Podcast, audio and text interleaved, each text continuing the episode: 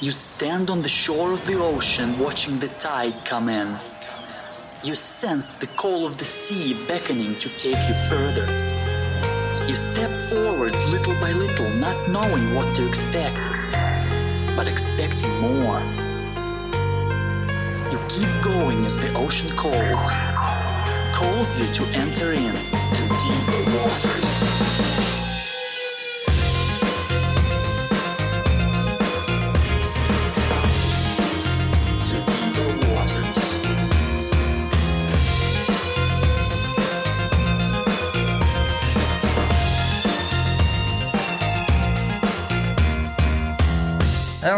And welcome to the Deeper Waters podcast. I am Nick Peters, your host, seeking to bring you the very best in Christian scholarship and apologetics, and today is an exception. In fact, it, it's our first one to that. I've you got an atheist on the other line with me here, someone who's been uh, requested a number of times, and then I went to my Facebook group and said, "So, um, how how, how would you guys like this?" Ninety-nine percent of you are on my Facebook page said yes which is what Dan Brown calls a close vote, by the way. so, um, we are going to be talking about two common claims that we hear from atheists today. First, Jesus never even existed, and second, the Middle Ages was a time where Christianity ruled the world, and it was the Dark Ages, and science was outlawed or banned or not pursued at all, whichever one you want. It was anti-science. And to discuss that, I've actually brought on Tim O'Neill. He's an atheist, skeptic, and rationalist who's a subscribing member of the Atheist Foundation of Australia and a former state president of the Australian Skeptics. He's contributed to many atheism and skepticism for over the years and has a posting record as a rationalist that goes back to at least 1992. He has a bachelor's degree of honors in English and history and a research master's degree from the University of Tasmania with a specialization in historicist analysis of medieval literature. As a rationalist, he believes strongly that people should do all they can to put emotion, wishful for thinking, and ideology aside when examining any subject, and that they should acquaint themselves as thoroughly as possible with relevant scholarship and take account of any consensus of experts in any field before taking a position. Which is why he began his blog in October 2015. After over 10 years of seeing supposed rationalist, most of them with no background in or even knowledge of history, using patent pseudo history as a basis for arguments against attacks on religion, he felt someone needed to start correcting the popular misconception about history which are rife among many vocal atheist activists. He also felt there needed to be some pushback by a fellow unbeliever against several fringe theories and hopelessly outdated ideas which have no credibility among professional scholars and specialists, but which seem to be accepted almost without question by many or even most anti-theistic atheists. History for Atheists has grown out of these convictions.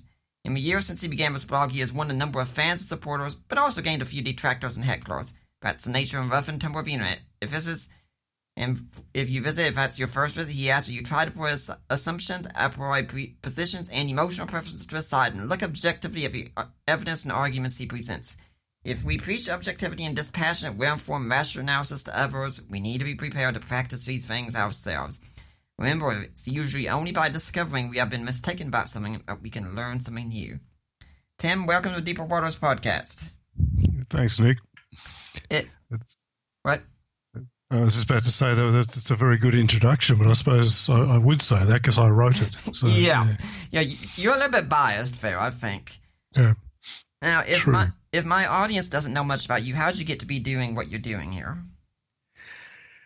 Well, I suppose it, it, it was pretty much what, what you just you just said. Um, I I, uh, I I despite what you might read um, from some of my detractors, I am an atheist Mhm. uh, and have been for my entire adult life. So that's about 30, 35 years so far. Um, and and I, but I'm also very interested in history. And one of the things I've noticed is that a great many people who um, are not just atheists, but are of the what I refer to as new atheists, so, so of the anti-theistic uh, and anti-religion um, variety of atheists, were the ones you hear about and hear from the most. Um, they they tend to come from uh, a science background. Um, a great many of them seem to Like the new atheist? Yeah, that's right. You know, so mm. people like Dawkins and and uh, and P.Z. Myers and various others, Jerry Coyne. Mm. Um, so they, have kind of come to their atheism and certainly come to their their, their sort of uh, um, anti-Christian activism from that background, usually from some kind of uh, of encounter with with creationism, mm. and and they've moved from debunking creationism to to debunking Christianity in general, and then to mm. debunking uh, religion.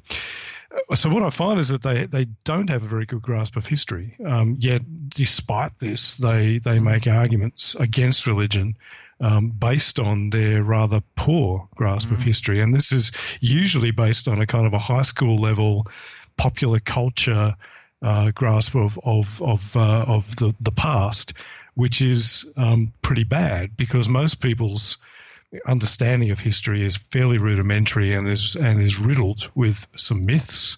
And uh, and unfortunately, most people's grasp of the history of Christianity is extremely poor, and that includes many Christians. Mm-hmm. So so when you've got that combination of general ignorance about history and uh, uh, and prejudice against religion, um, and and uh, dare I say it, in many cases, arrogance. Mm-hmm. It's a mm-hmm. pretty deadly combination. And so, what I've I've found to my um, annoyance initially uh, was that whenever I participated on sort of forum that that, that fora online that were dominated by new atheists, I just kept coming across people saying stuff about history that I knew was wrong. Mm-hmm. Now, even though they were doing it um, from a position of atheism, which I share, and also from a position of kind of anti-Christian activism, which uh, frankly doesn't interest me greatly. Um, they they, they were, were, saying things that I just knew were historically wrong, and so I started to find myself correcting them mm-hmm. in some detail and and often getting them pushing back and telling me that I was a revisionist and and that even though what I was saying was mainstream historical uh, analysis, mm-hmm. and uh, and they also found that I was repeating myself. So I, it was the same stuff over and over again. It was the Dark Ages, the medieval period, the medieval church suppressing science, um, scientists being burnt at the stake, uh, the burning of the Great Library of Alexandria by wicked Christians, you know, the murder of Hypatia of of Alexandria by wicked Christians because she was a scientist the murder of Giordano Bruno by wicked Christians because he was a scientist, uh, and of course the Galileo affair. And the other one that that uh, is fairly fairly prominent among these people is is a subscription to the Jesus myth thesis. Mm. So so I found I was just tackling these top same topics over and over and over again, saying the same stuff and uh, that got a bit boring. Um, you know, I've, I've, got a fairly busy life and a fairly uh, fairly active and successful career. So, uh, what I decided to do was start writing a blog. Um, where I could actually write some quite long and fairly comprehensive articles on these topics, uh, so that I just had to say it once, and then from then on, whenever I came across those uh, those um, uh, arguments or errors, I would just be able to say, well, no, as I detail here, that's not true. So it was. It started as an exercise in saving myself time. um, it, it's turned into, uh, I suppose, a, a, bit more of a consuming hobby than than I originally intended. Um, but it, also has garnered a great deal of uh, my blog has garnered a great deal of, of attention and some some high praise from from very serious people. Uh, Dame Averil Cameron, who is uh, you know, literally the grand dame of of uh, British um, late Roman history, mm-hmm. uh, sent me an email a couple of couple of months ago uh, saying that she thought my blog was fantastic. Uh, professor Tim Whitmarsh, who's a, a, a, classics professor and an atheist who's written a history of atheism in the ancient world, is also a fan. And I've got a, a number of other um, mm-hmm scholars who, who, who like my stuff, including many Christian scholars. Larry Hurtado yeah. uh, is is also a fan. Um, and, and, of course, that last point is one that uh, that some of my uh, detractors seize upon, and the fact that I'm talking to you, Nick, will mm-hmm. almost certainly be used yeah. as as ammunition because one of the ways in which um, my some of my uh, my, my less fan like um, readers uh, try to dismiss me is by saying that I'm actually a, a non-atheist at all. Uh, I'm actually a, a, Christian or a crypto Christian. Um, in fact, here's a quote from uh, our mutual friend Richard Carrier. Uh, you um, mean the uh, unemployed polyamorous prominent internet blogger who's banned from Skepticon, Richard Carrier? Uh, yeah, that's the guy. Yeah, Doc, doctor. But let's be let's be very clear. He's Yeah. an Ivy League graduate with a Mhm. PhD from Columbia, which which I, I absolutely respect. He has Yeah. excellent training and excellent qualifications. Whatever else you can say about them. He- Here's what he says about me. This is on a, a, a YouTube interview um, a few few weeks ago. Mm. He says of me, I swear he's a crypto Christian. That he's actually posing as an atheist, pretending to be a Christian. I think he means pretending to be an atheist, um, because the stuff he writes sounds way too fawning on Christianity, and um, anyway, so too much like Christian apologetics. Really, very, very similar, very similar. That was um, that was uh, his his comments on me. Uh, he he also recently wrote a whole article uh, on me where he he um, talks about how he, he has dealt with the lies and slanders and tinfoil hat conspiracy of the pseudo atheist shill for Christian triumphalism, Tim O'Neill.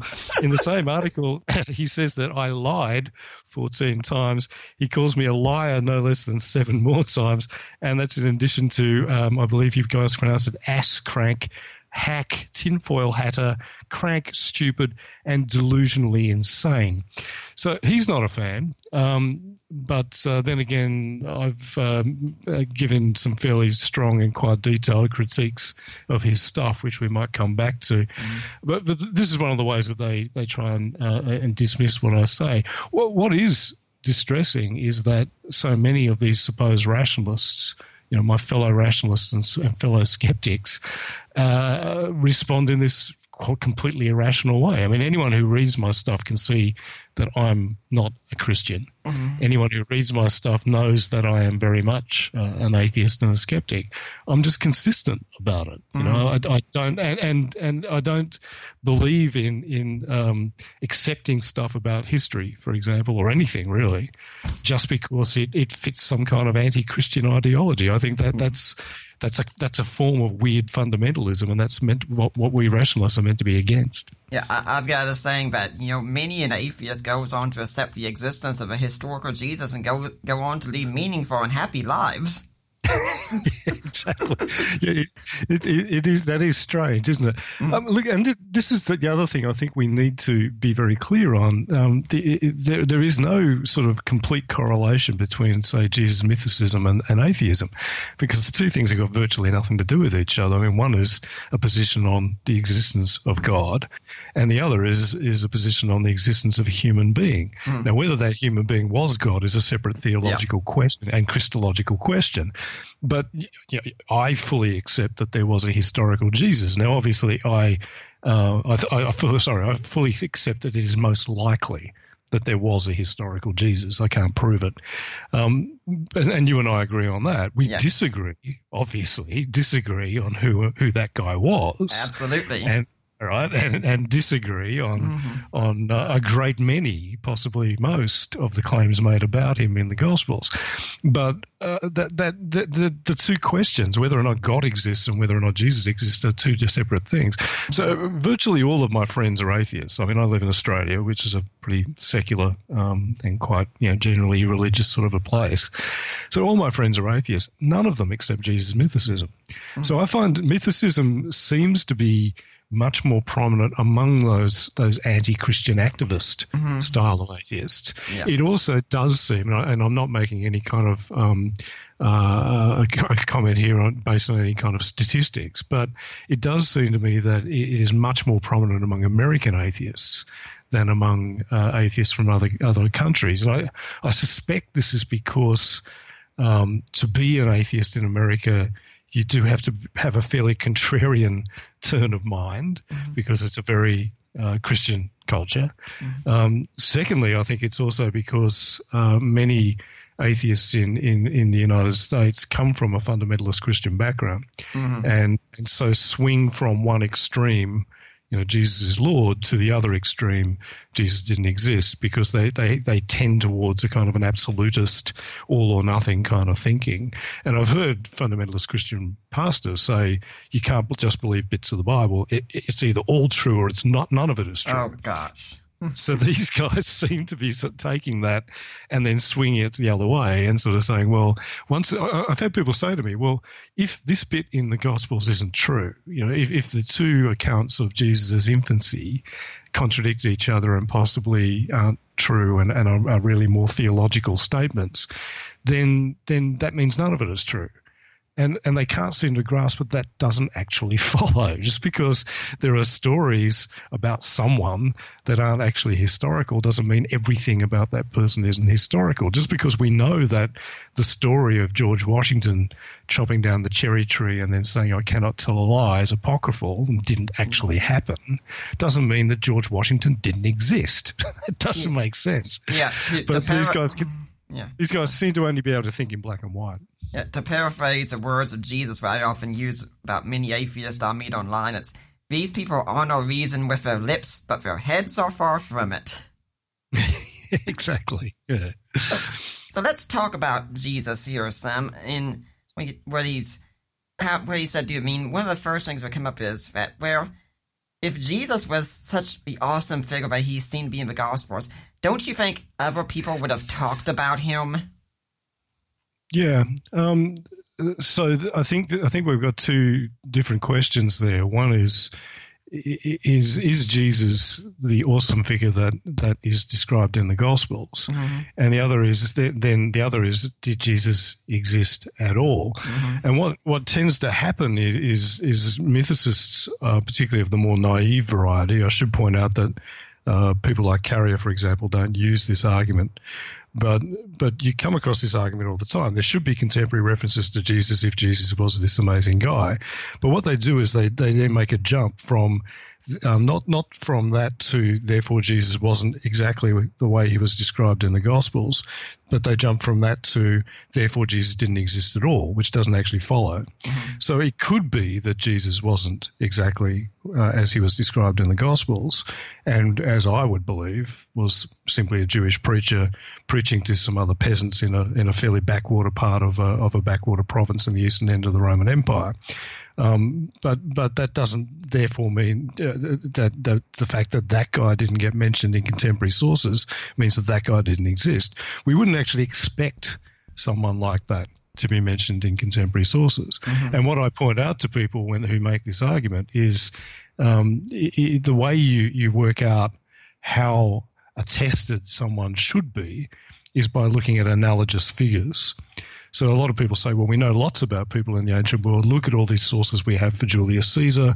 Look at all these sources we have for for, for uh, the Emperor Augustus. We have nothing like that for Jesus, which is a patently. St- I would argue. I'd, I'd say to me that's a patently stupid argument. It, it Of sounds course like we saying. It sounds like saying, for instance, I live near around Atlanta. Says, well, geez, we don't have as much information about the mayor of Atlanta as we do about President Trump. It's like, of course not. exactly.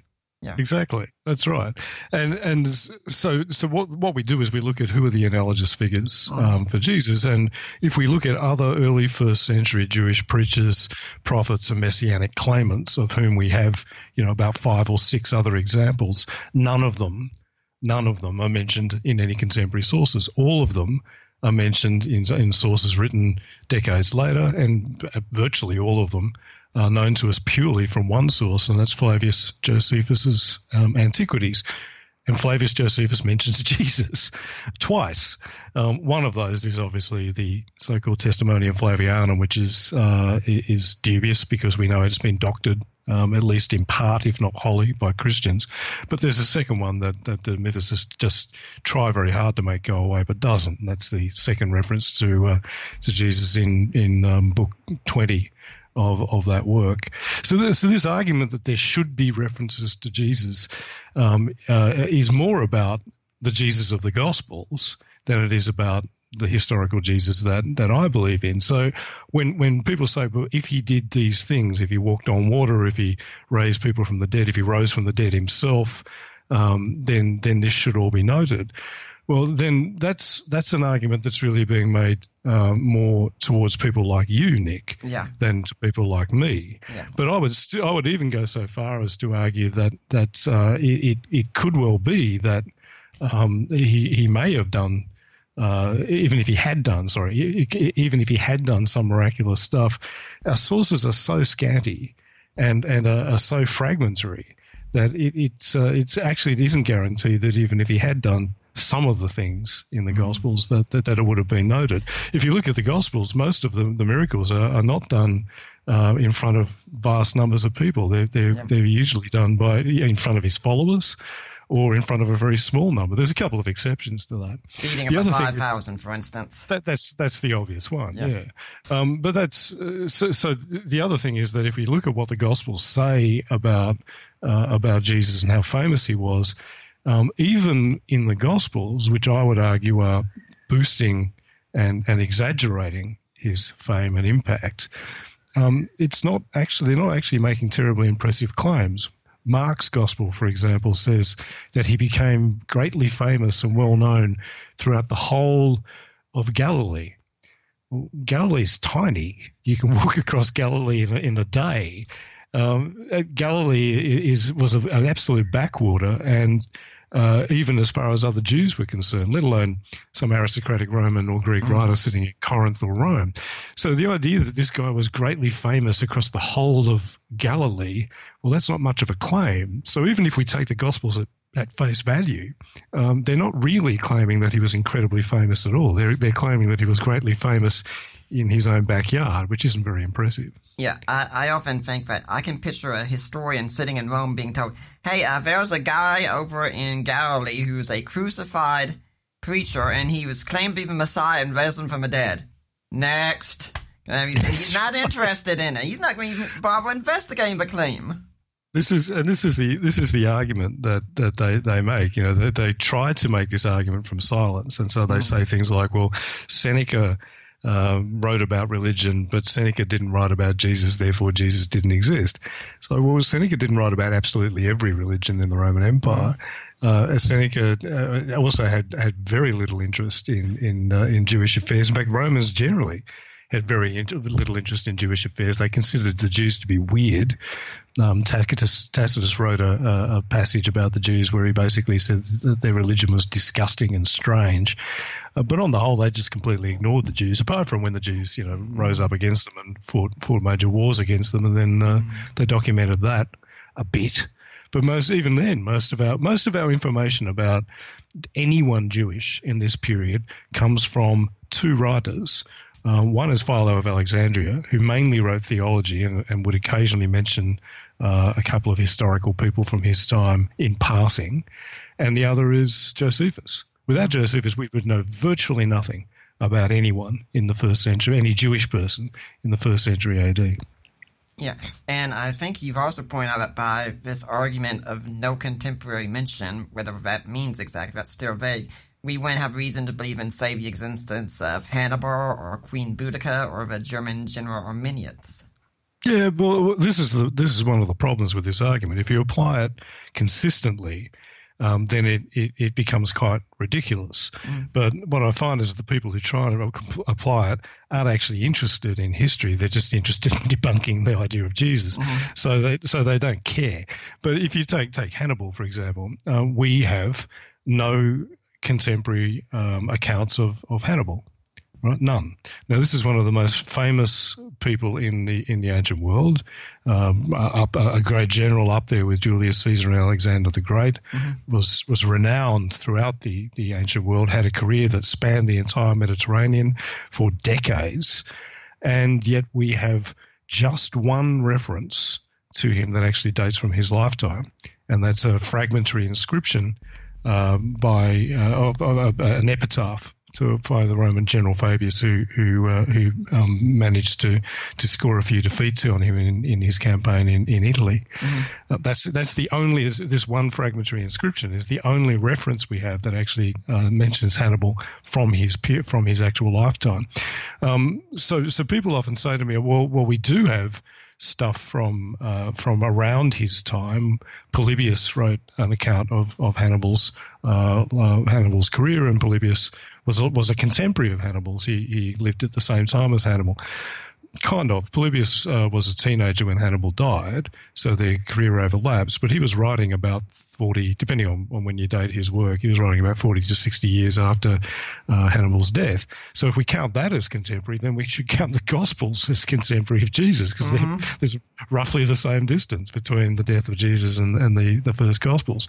Um, and if, if, if we say that a source that mentions Hannibal is contemporary simply because uh, the life of the writer overlaps with the life of the person being described, even though the source itself was written much later, um, then then Paul is contemporary because Paul was alive when Jesus was alive. He just mm-hmm. didn't, didn't none, of his writings that survive uh, actually overlap with Jesus' life. They're 20 years later. So they try and have their cake and eat it as well. They try and say, well, this stuff over here doesn't count but this stuff over here, that's okay. And this stuff that doesn't count, of course, is always the stuff to do with Jesus. So what I try and do is, you know, I'm a rationalist. Let's be consistent. You know, is there any contemporary reference to Jesus? No, there isn't. Would we expect there to be? No, we wouldn't. And do we have contemporary references to to um, to other uh, similar people? No, we don't. We don't even have contemporary references to much more famous people. So this is a stupid argument. Mm-hmm. It, it's such a stupid argument that, as, as I mentioned, um, there are several pro- prominent mythicists who don't use it. Yeah. And Carrier, to his credit, he he, he is very good at at uh, boosting terrible arguments, but even he won't touch this one. This one's crap. Yeah.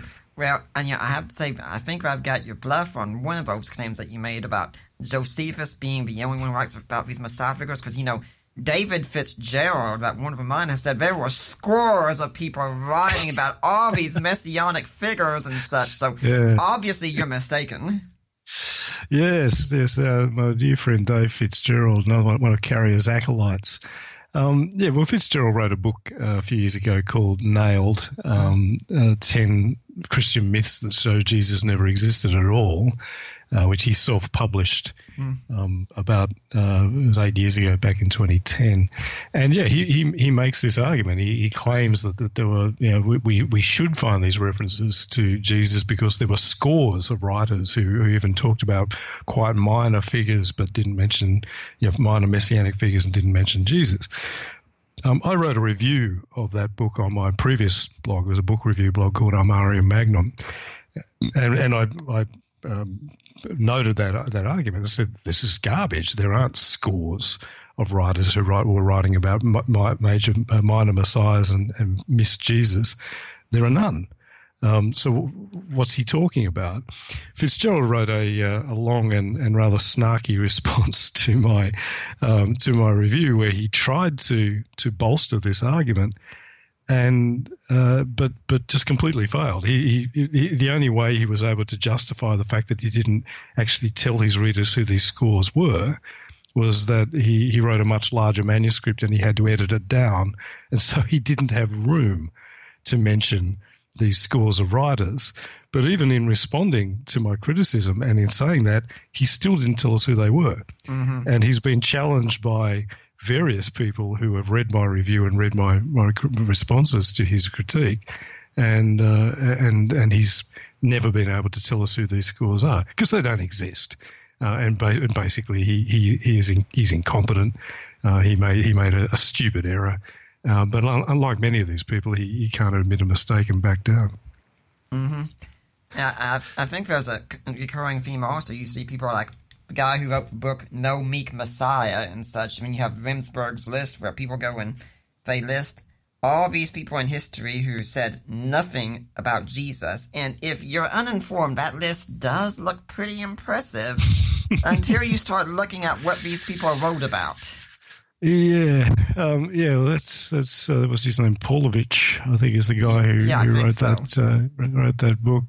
Um, yeah, well, the, the, the, the, list that he that he talks about is, um, I suppose, the best way you could describe it is heavily padded, and it's padded with uh, with with a whole lot of, of well, basically, what he's done is taken absolutely every single writer uh, who, who mentioned anyone or wrote anything in around about the first century, and uh, and then just says they didn't mention Jesus, therefore Jesus didn't exist, which is um, pretty pathetic uh, yeah, if you look at what some of those people write about, I mean, for example, there was a uh, there was one of the guys who who was that he mentioned said should have mentioned Jesus.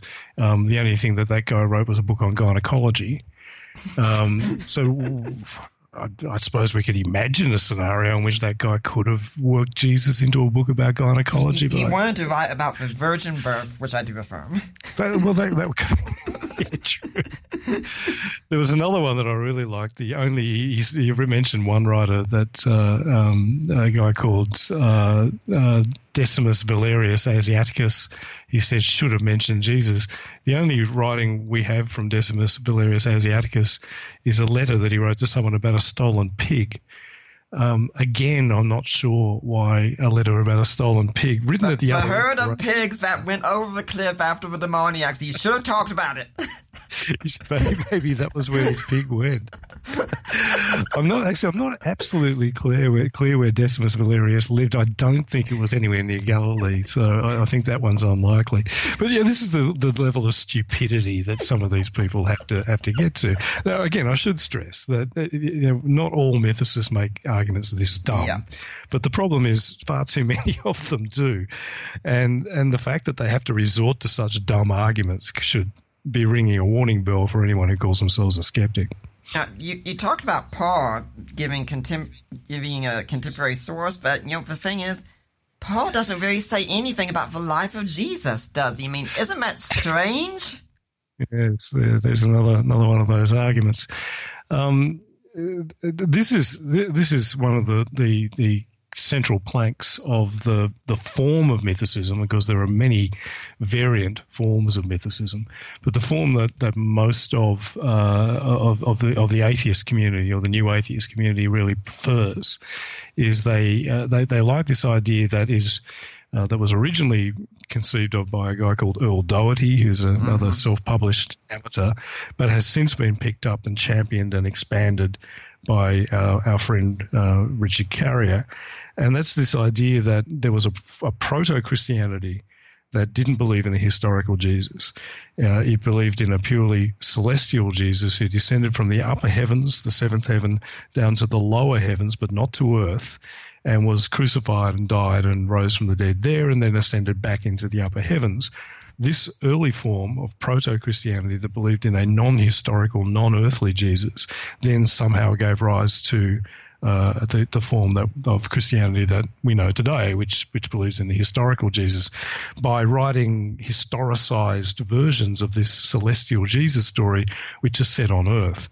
Now, there's all kinds of problems with this idea, but one of the big ones is that we have absolutely no overt uh, uh, description of, of any Christians who believe any anything like this. Uh, we have no no texts by this supposed celestial Jesus form of Christianity.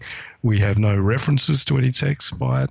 Uh, we have no um, uh, we have no account of this idea in any of the extensive anti-heretical literature that we have from the first three or four centuries of Christianity that were keen to to catalogue every variant form of, of early Christianity that they regarded as heretical and yet for some reason seem to completely miss this one, mm. uh, is which which supposedly existed, and not only supposedly existed, but which also would have had a legitimate and, and, and accurate claim to being the original form of Christianity. Yet here were these critics of, of heresies writing about many heresies that, that didn't even exist you know, still exist in the time that they were writing, but still felt they had to had to account for them and debunk them. Yet they they completely missed this one, this doesn't make any sense. Uh, ditto, we also don't have any references to this early, you know, celestial proto form of Christianity that supposedly existed in any of the arguments that we know of from pagans and Jews that were being made against Christianity, and and about which we have books um, by Christians written in response. This would have been a killer argument for someone like Trypho or, or Celsus. You know, what about the you claim this stuff about your Messiah? what about these other Christians over here, or what about these other Christians um, a, a, few centuries ago who didn't even believe that he existed on earth at all? How do you account for that? That would have been a good argument, yet we don't find it being used. So the, the problem for mythicism of this form is that there's basically an evidential black hole at the center of their thesis. There is no evidence for the form of Christianity on which their entire argument depends. So what do they do? What they have to do is they have to take the some of the texts that we do have and reinterpret them so that they can claim that they were actually uh, being being written by people who believed in this celestial Jesus form of Christianity. And so one of the things they do is they take the letters of Paul and they say, Paul doesn't say anything, as you just said, doesn't say anything about a historical Jesus. Therefore, Paul didn't believe in a historical Jesus. He believed in a purely celestial Jesus. So there's our evidence that this purely celestial Jesus, this original form of Christianity, uh, actually actually did exist. The problem with this argument is that Paul uh, did refer to Jesus as a earthly human being. So he says that he was born as a human um, from a human mother and born a Jew. That's in Galatians 4 4. He, he says that he has a human nature and was a descendant of King David in Romans 1 3. He says that he was a descendant of Abraham in Galatians 3.16 and that he was a descendant of the Israelites generally in Romans 9 4 to 5. He says he was a descendant of Jesse, Romans 15 12.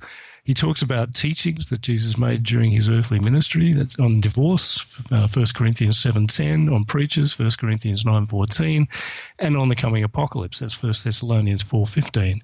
He says that he was executed by uh, earthly rulers, 1 Corinthians 2.8, that he was crucified, there's about five references to that. But for example, 1 Corinthians 1.23, 2.2, 2.8, and so on. And that he died and was buried, 1 Corinthians 15, 3 to 4.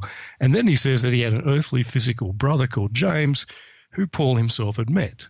Galatians 1.19. So it's extremely difficult for mythicists to try to sustain this idea that the guy who wrote all that didn't believe that Jesus was a human being, didn't believe that Jesus was on earth, and didn't believe that that uh, that Jesus had a had a brother because Paul met his brother. But obviously, the mythicists have arguments that that try to explain all that, but they're terrible arguments. As Bart Ehrman says, if Jesus never existed, his brother would probably know it. That's right. But of course, Bart Ehrman is uh, is a bad man according to the mythicists. They hate him mm-hmm. uh, because uh, because he, he doesn't he doesn't buy their garbage. So yeah, uh, but yes, uh, Bart makes a very good point. I, have written a, a, fairly detailed argument on the the reference to uh, James um, and Paul meeting yeah. because the the thing about that one is. Um, it's not like Paul is saying, I'm great because I met the brother of, of the Lord. Uh, in fact, he has to kind of admit that he met James, and because because it actually kind of undercuts the argument that he's making in, in the first chapter of Galatians. So, for for those who who, who maybe haven't read Galatians recently, um, he's writing to the Galatians to say. Don't listen to those guys from Jerusalem who are telling you that I'm some kind of subordinate second rank apostle, and so you don't have to pay any attention to what I'm saying. Uh, I'm, I got my teaching directly from revelation from Jesus and uh, from the risen Lord. And, and I didn't get it from any of those guys. But then he has to say, well, yeah, but after I'd, I'd converted to Christianity, I did go to Jerusalem, but I didn't talk to any of those guys. And then he has to say, well, yeah, I actually, I did talk to Cephas, that's Peter, and to James, the brother of the Lord. But apart from that, I didn't talk to any of those guys. So, so the admission that he met Peter and that he met uh, James, Jesus' brother, is is a is a reluctant one. So it's not like he's he's, he's making this up. Uh, so one of the ways the mythicists try to, to dismiss this is say, well, it, he doesn't mean brother literally, and and point out correctly that uh, that Paul does often use the word adelphos, um, brother, in a figurative way to refer to um, other other Christian believers. The problem is that the the uh, relevant phrase that we're talking about here is is quite specific, and that's um, brother of the Lord. And there are actually two places where he uses the phrase brother of the Lord.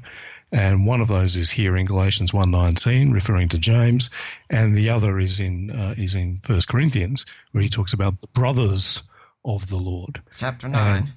that's the one. Yeah, 1 Corinthians 9 3 to 6. So the problem is that, that this specific phrase seems to have a very specific meaning. And in both these cases, in both 1 Corinthians 9 and in, in Galatians 1.19, he mentions this brother or these brothers of the Lord alongside other Christians. So, so Peter appears in both passages. So obviously Peter is not in the same category as this brother of the Lord in, in Galatians, or these brothers of the Lord in First uh, First Corinthians. So, so there has to be a subcategory of believers uh, in in some sense that that is encapsulated by this phrase, brother or brothers of the Lord. So this is where mythicists really start to tie themselves in knots because they can't deny that. So they have to come up with a way in which there is a subcategory of believers who who uh, who can be called brothers of the Lord, but who aren't Jesus' siblings. And and the arguments that they use are convoluted in the extreme and, and get cut to pieces by Occam's razor. All you need to do is look at the evidence. The Gospels talk about Jesus having brothers. One of those brothers is called James.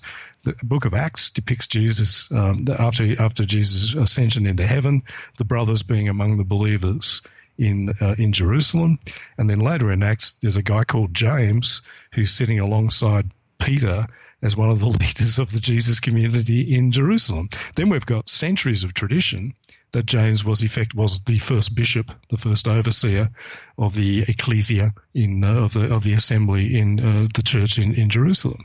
So all the evidence lines up that the guy that that Paul is talking about is Jesus's brother. And you can't have a brother if you don't exist.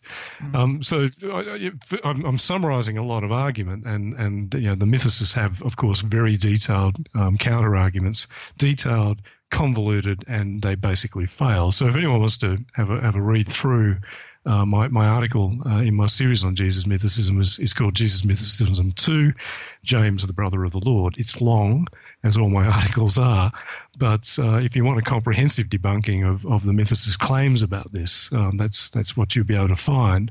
Of course, all the other claims that they make about um, uh, Paul's references to Jesus that seem to be uh, references to an earthly Jesus are equally convoluted and equally unsuccessful. So let's take you know, the, the one in Romans where he talks about uh, Jesus being a descendant of King David. Now that's that's pretty hard to, to get away from. You can't be a descendant of King David unless you, you're a human being. I mean, can you think of any way in which Paul could say um, he is descended from the seed is the actual the actual um, word sperma uh, of David.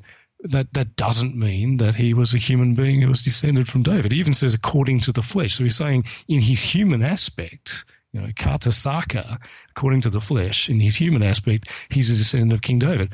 The text seems absolutely clear. That's how pretty much everybody Christians, non-Christians, translates that that passage. Can you can you think of any way in which it could mean anything else? Sadly, the only way I can is because I've actually read Richard Carrier's book on the yep. historicity of Jesus, where he talks about something like the heavenly sperm bank or something. Ah, yes, and this is and this is the one.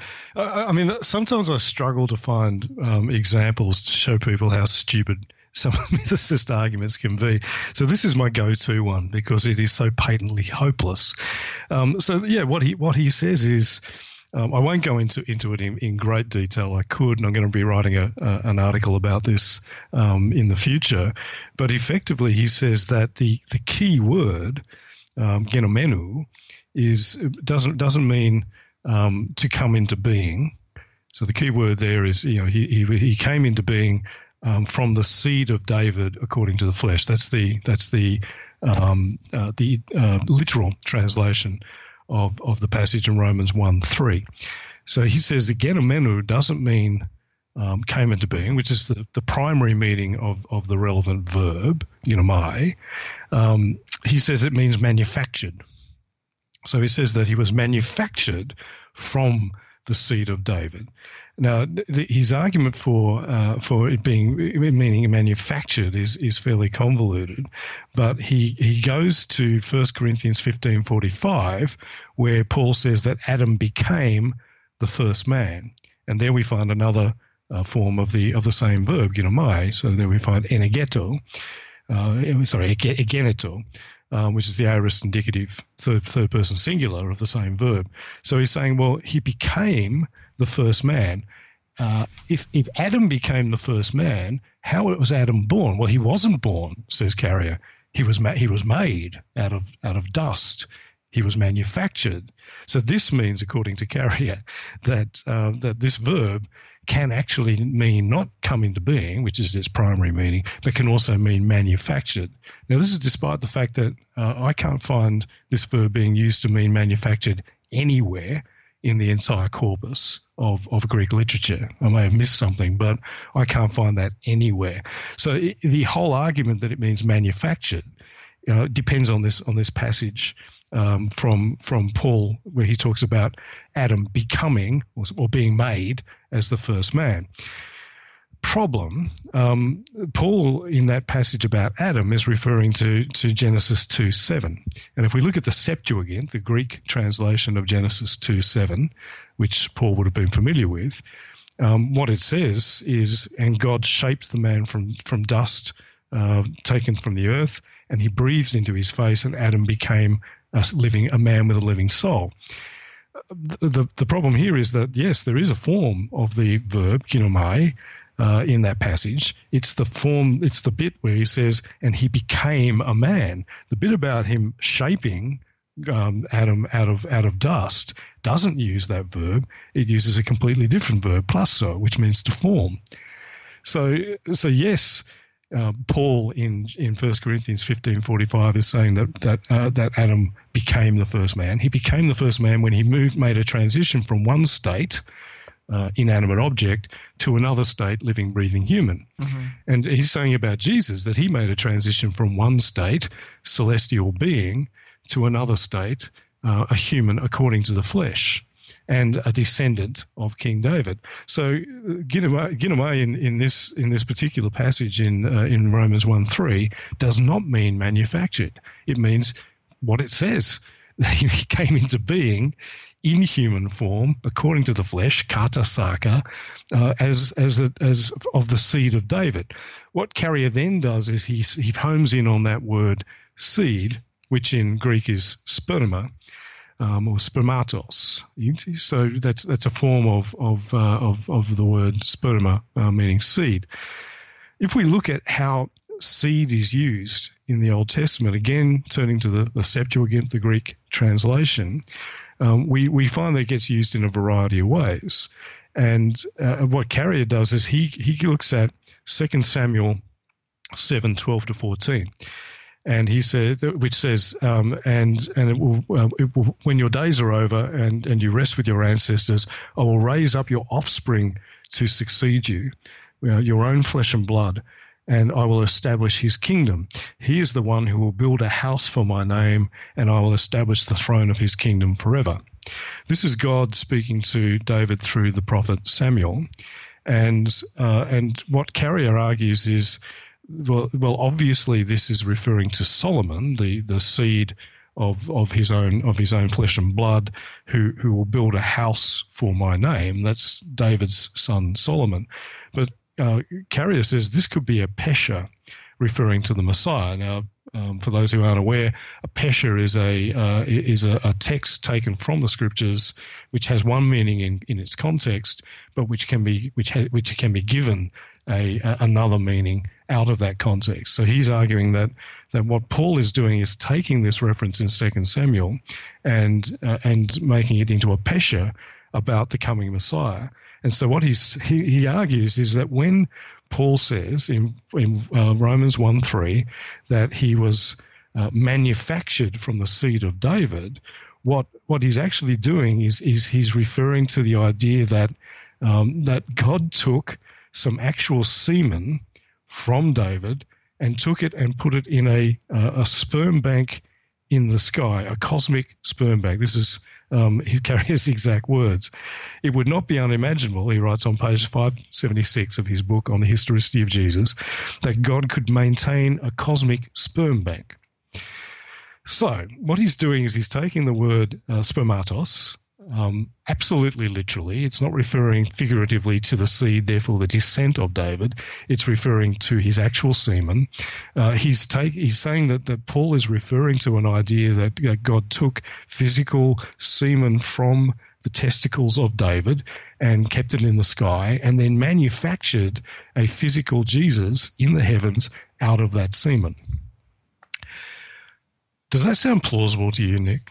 Not at all. I mean, if it's not it, that God couldn't do this. Well, yeah, you know, and God could make it that I could jump off of a third story here in my apartment. I could fly. I, excuse me, I'm not going to test that theory. Yeah. Um, so the, the the problem. I mean, I've already gone through the problem with the with the the fact that um, that the the the, the doesn't mean manufactured.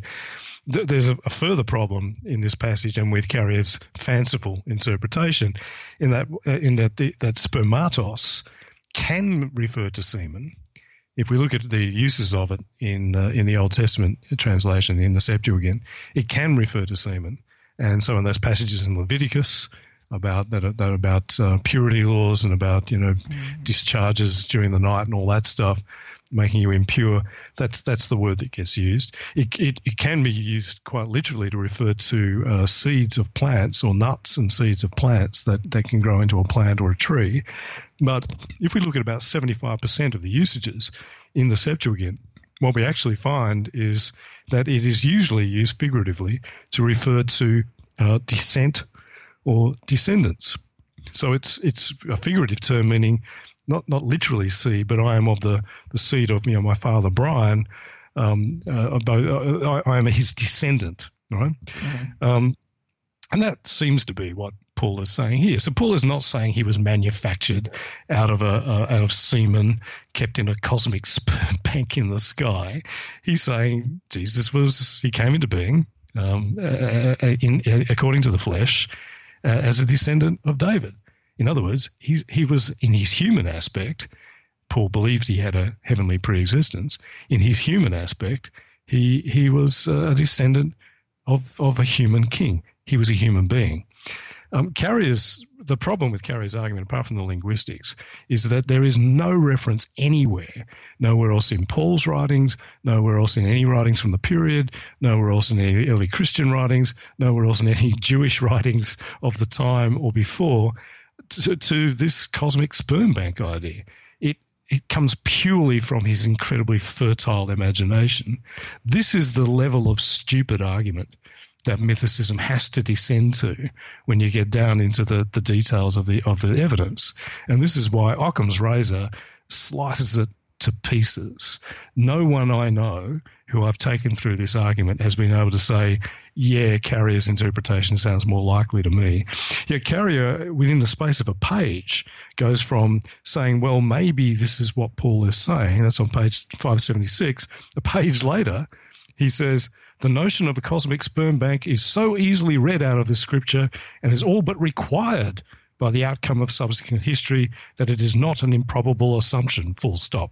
It's page 77. So, in the space of a page, it goes from, oh, here's a way I can tie myself in knots to interpret this, this passage in this highly uh, speculative way, to it's not improbable. In fact, he's since written a, uh, um, uh, a blog article about this argument saying it is the most likely way that, that this passage should be read.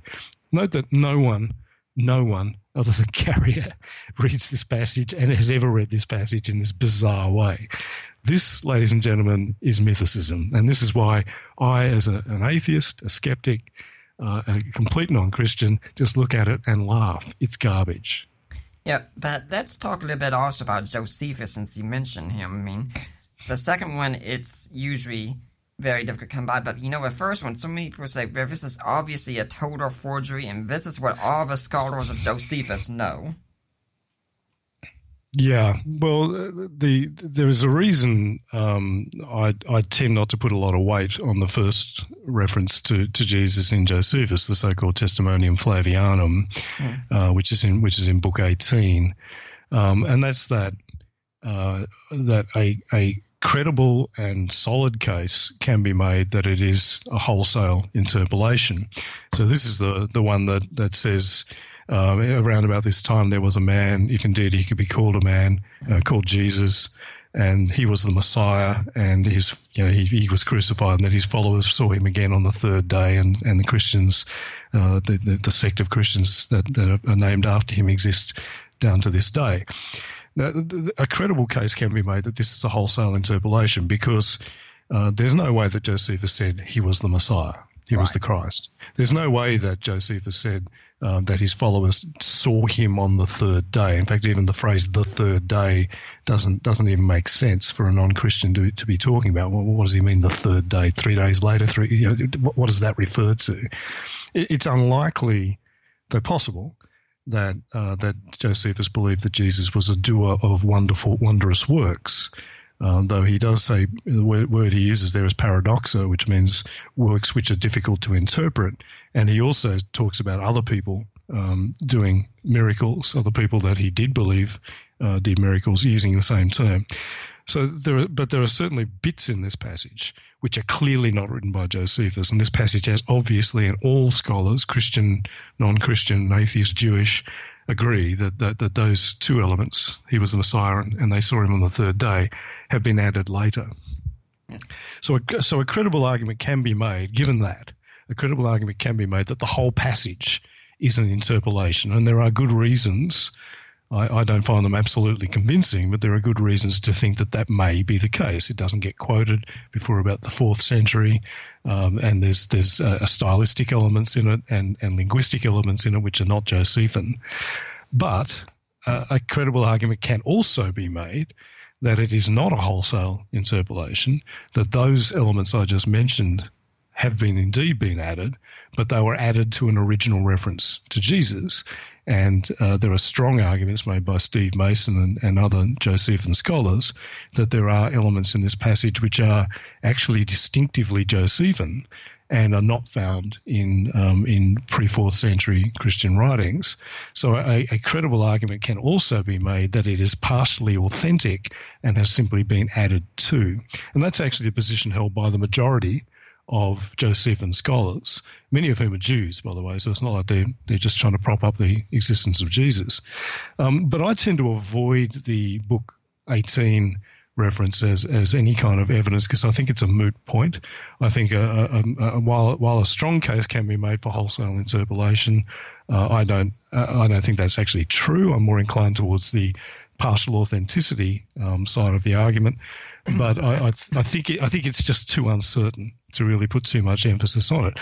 Mythicists, of course, um, say that it's a wholesale interpolation, and I regularly come across uh, mythicists online who just say it's been proven that it's a fake. Well, that's not true. In fact, the majority of scholars think that it's partially authentic, but I, I tend to avoid that one altogether. Um, I'm happy to move on to the other one, but it, you, anything you, else you want to kind of say about the, the book, the testimonium, the book 18? Let's move on to the other one. Okay, this is why I put much more emphasis on the book 20 um, reference to Jesus. It's the book 20, 200 um, reference. So in, in uh, book 20, uh, Josephus is not talking about Jesus at all. He's talking about uh, the uh, a political event um, that happened in his uh, his lifetime. He was about 25 or 26 at the time, and he was living in Jerusalem, or, or had, and and possibly had just come back from his first diplomatic mission to Rome, where he was as a as a young aristocratic Jew of a priestly family was sent on behalf of the Jewish priesthood to uh, on an embassy to the Roman Senate, and he tells us that around about this time the uh, the high priest Hanan ben Hanan or Ananus um, uh, deposed uh, was deposed because he he was he was uh, had, had uh, performed some uh, illegal executions. So the the Roman um, the Roman prefect had died in office, and and while he was still waiting for a replacement, the high priest decided to execute some people uh, which was against the way things were meant to be. He then got um, deposed as a result and replaced as a high priest. But one of the people that uh, that Hanan executed was, as um, as Josephus puts it, uh, was the brother of that Jesus who was called Messiah, named James. Um, this seems to pretty much everyone to be a pretty clear reference to guess who. Uh, now, the mythicists really have to work very hard to, to explain this one away because here we have James again uh, being referenced. He's being referenced by a younger contemporary who was in Jerusalem at the time and who was almost certainly fairly closely uh, following the, the events because he was a member of the priestly family himself. So this would be like a the son of a young Republican, uh, the young son of a Republican senator, um, uh, remembering the, uh, the the resignation of Richard Nixon. You know, it's not something that you would forget if it happened in your early twenties. Um, and he mentions in passing that this James, who was executed, was uh, was the, the brother of that Jesus who was called Messiah. And it's also interesting that he, he uses that phrase, who was called Messiah, legomenou Christou, because he's not saying who was the Messiah. He's just saying he was called the Messiah. Uh, and and he's just identifying Jesus by what he was called. He's not claiming that Jesus was the Messiah. And we know that Jesus was called Messiah because that's the whole reason um, you guys are called Christians. Christos uh, is the is the Greek form of that word, Messiah. So this one is tough for um, for the uh, for the mythicists to try and, and, get rid of. One of the ways they try and get rid of is the way they always do, and say it's a wholesale interpolation. Um, that's a pretty tough sell though, because it's not like this is like the the um, book eighteen reference, where this reference has a clear where that reference has a clear apologetic purpose, at least in part. This one doesn't seem to have any apologetic purpose at all. It, it just mentions Jesus in passing. So the idea that a, that a Christian, later Christian scribe would invent this whole story, quite a convoluted story, just to slip in one reference to Jesus by, by reference to his brother in passing, that, that doesn't pass the sniff test. So that, that argument really doesn't hold up. So what they try and do is this. Later in the passage, uh, Josephus says that when Hanan was deposed, he was replaced by another guy, and that guy was called Jesus ben Ananus. Sorry, Jesus ben Damnaeus. Um, and so they say, ah, right, well, the Jesus at the beginning of the passage, that Jesus who was called Messiah, and the Jesus at the end of the passage, uh, that Jesus, son of Damnaeus, they're the same guy. So what Josephus is saying, they argue, is um, James was executed by Hanan, uh, and James was the son, was the brother of, of, of, Jesus, who was called Messiah, and he was later replaced. And then when Hanan was deposed, he was later replaced by Jesus, son of Damnaeus. That's the brother of the James that was executed. Problem with this, first of all, um, if that were the case, that would actually make a pretty good story but it's not what Josephus says. It's a bit strange that Josephus doesn't say, "Oh, and the guy that replaced him was the brother of the fellow that he had he'd executed," because that that'd be a pretty good story.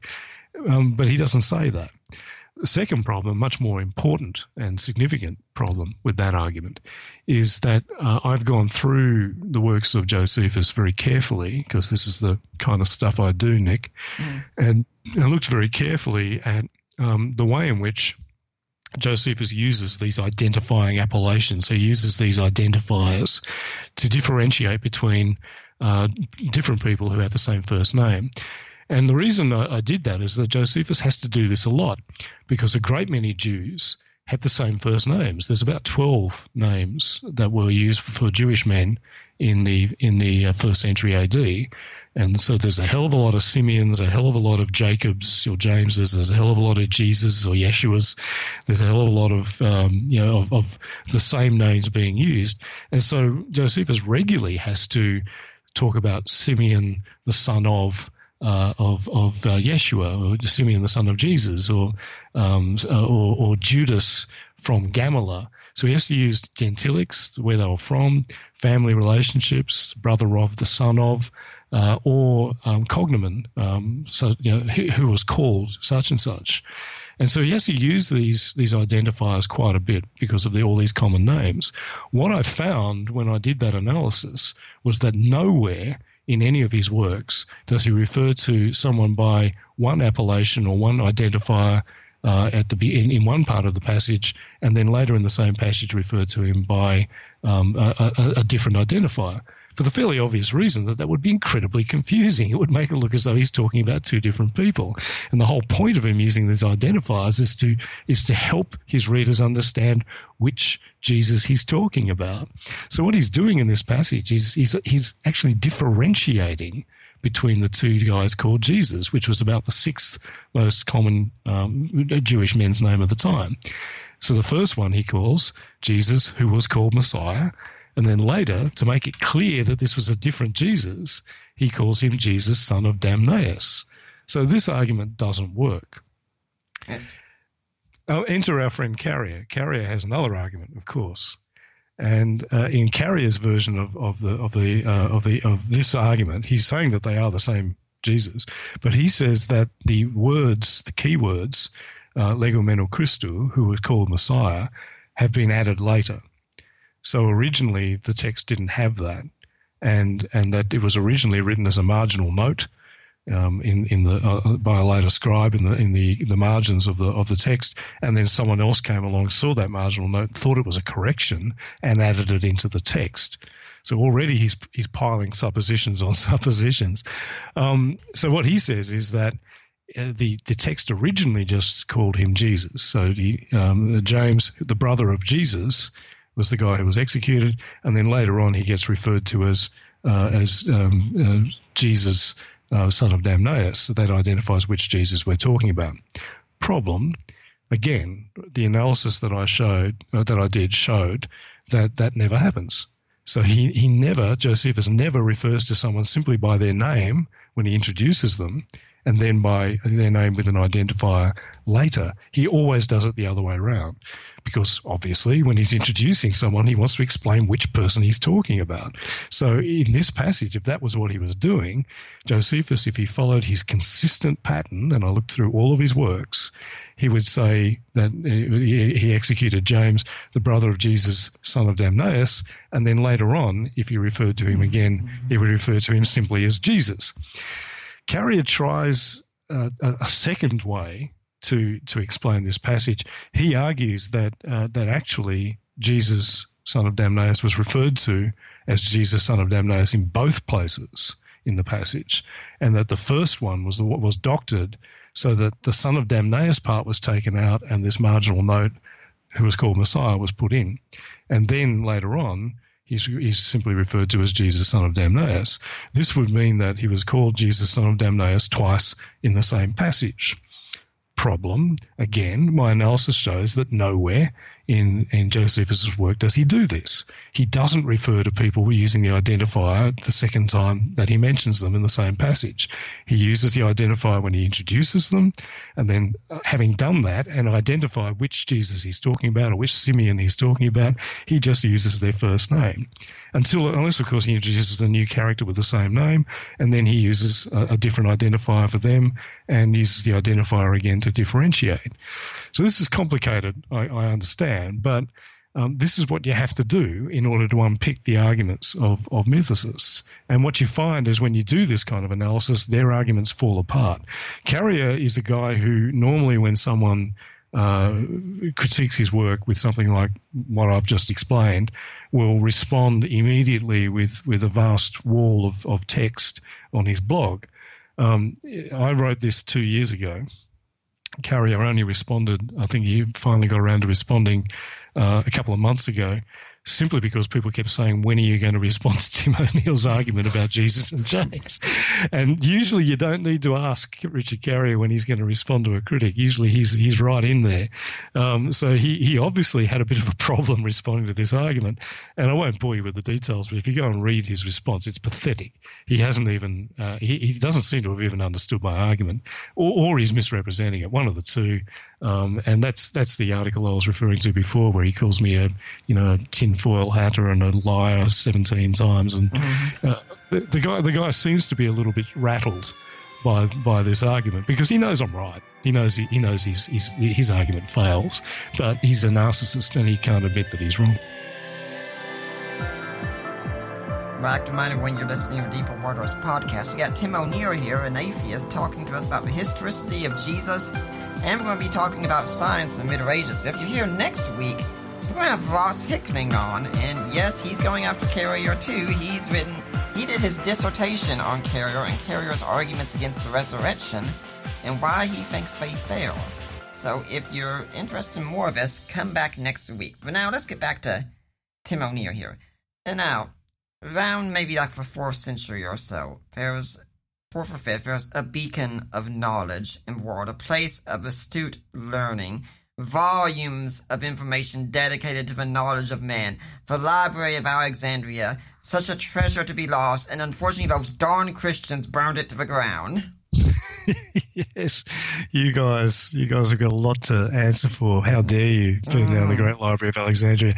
Um, yeah, and and I've uh, I'm writing a, a, series of articles on my blog called the Great Myths series, and uh, so the fifth in my series is is uh, quite again quite a long article on the destruction of the Great Library of Alexandria, um, and this is if there's there's probably a, a, myth that, that kind of encapsulates all of the, the themes of of the of the kind of bad history that a lot of atheists subscribe to. It's this one. Uh, so you know, once upon a time there was this, the, the Great Library of Alexandria, and it was this huge repository of all the knowledge of the ancient world. But along came the Christians, and the Christians hated ancient pagan knowledge, and they uh, and so they, they they burned down the Great Library of Alexandria at the end of the fourth century, and thus we we lost huge amounts of, of wonderful science. And if it wasn't for that, we'd all be living on uh, on on the moons of you know, Jupiter or something, or flying in flying cars or some crap. Um, so because they plunged us into a 1,000 year dark age as a result, you know, the Middle Ages was the result of the burning of the Great Library of Alexandria, and so Christian Christianity is bad. Um, this is a great little story, and it's one of the the classic fairy tales of of uh, of, of, positivist um, enlightenment thinking. It it's just it's largely complete crap. Um, so yeah, there was there was certainly a a great library. We all we all know that, and um, and it, it most certainly was a, an enormous repository of, of, of ancient learning. It would be great if just a fraction of the, the material that it uh, that it contained um, survived, because you know I, I love ancient history and a whole lot of works that I would love um, to to read would, would almost certainly have been kept there. But uh, Christians did not come and burn it down in the fourth century. Uh, it was not the somehow the sole repository of, of ancient learning in the ancient world, which is patently stupid idea anyway. Uh, it was not actually a, a particularly um, prominent center of, of what we would call science. Uh, even even it wasn't even a, a center of of uh, of, of ancient proto science in, in particular. It was a center of learning generally, including that and uh, its loss did not set back the history of, of science and technology um, by, by any significant extent.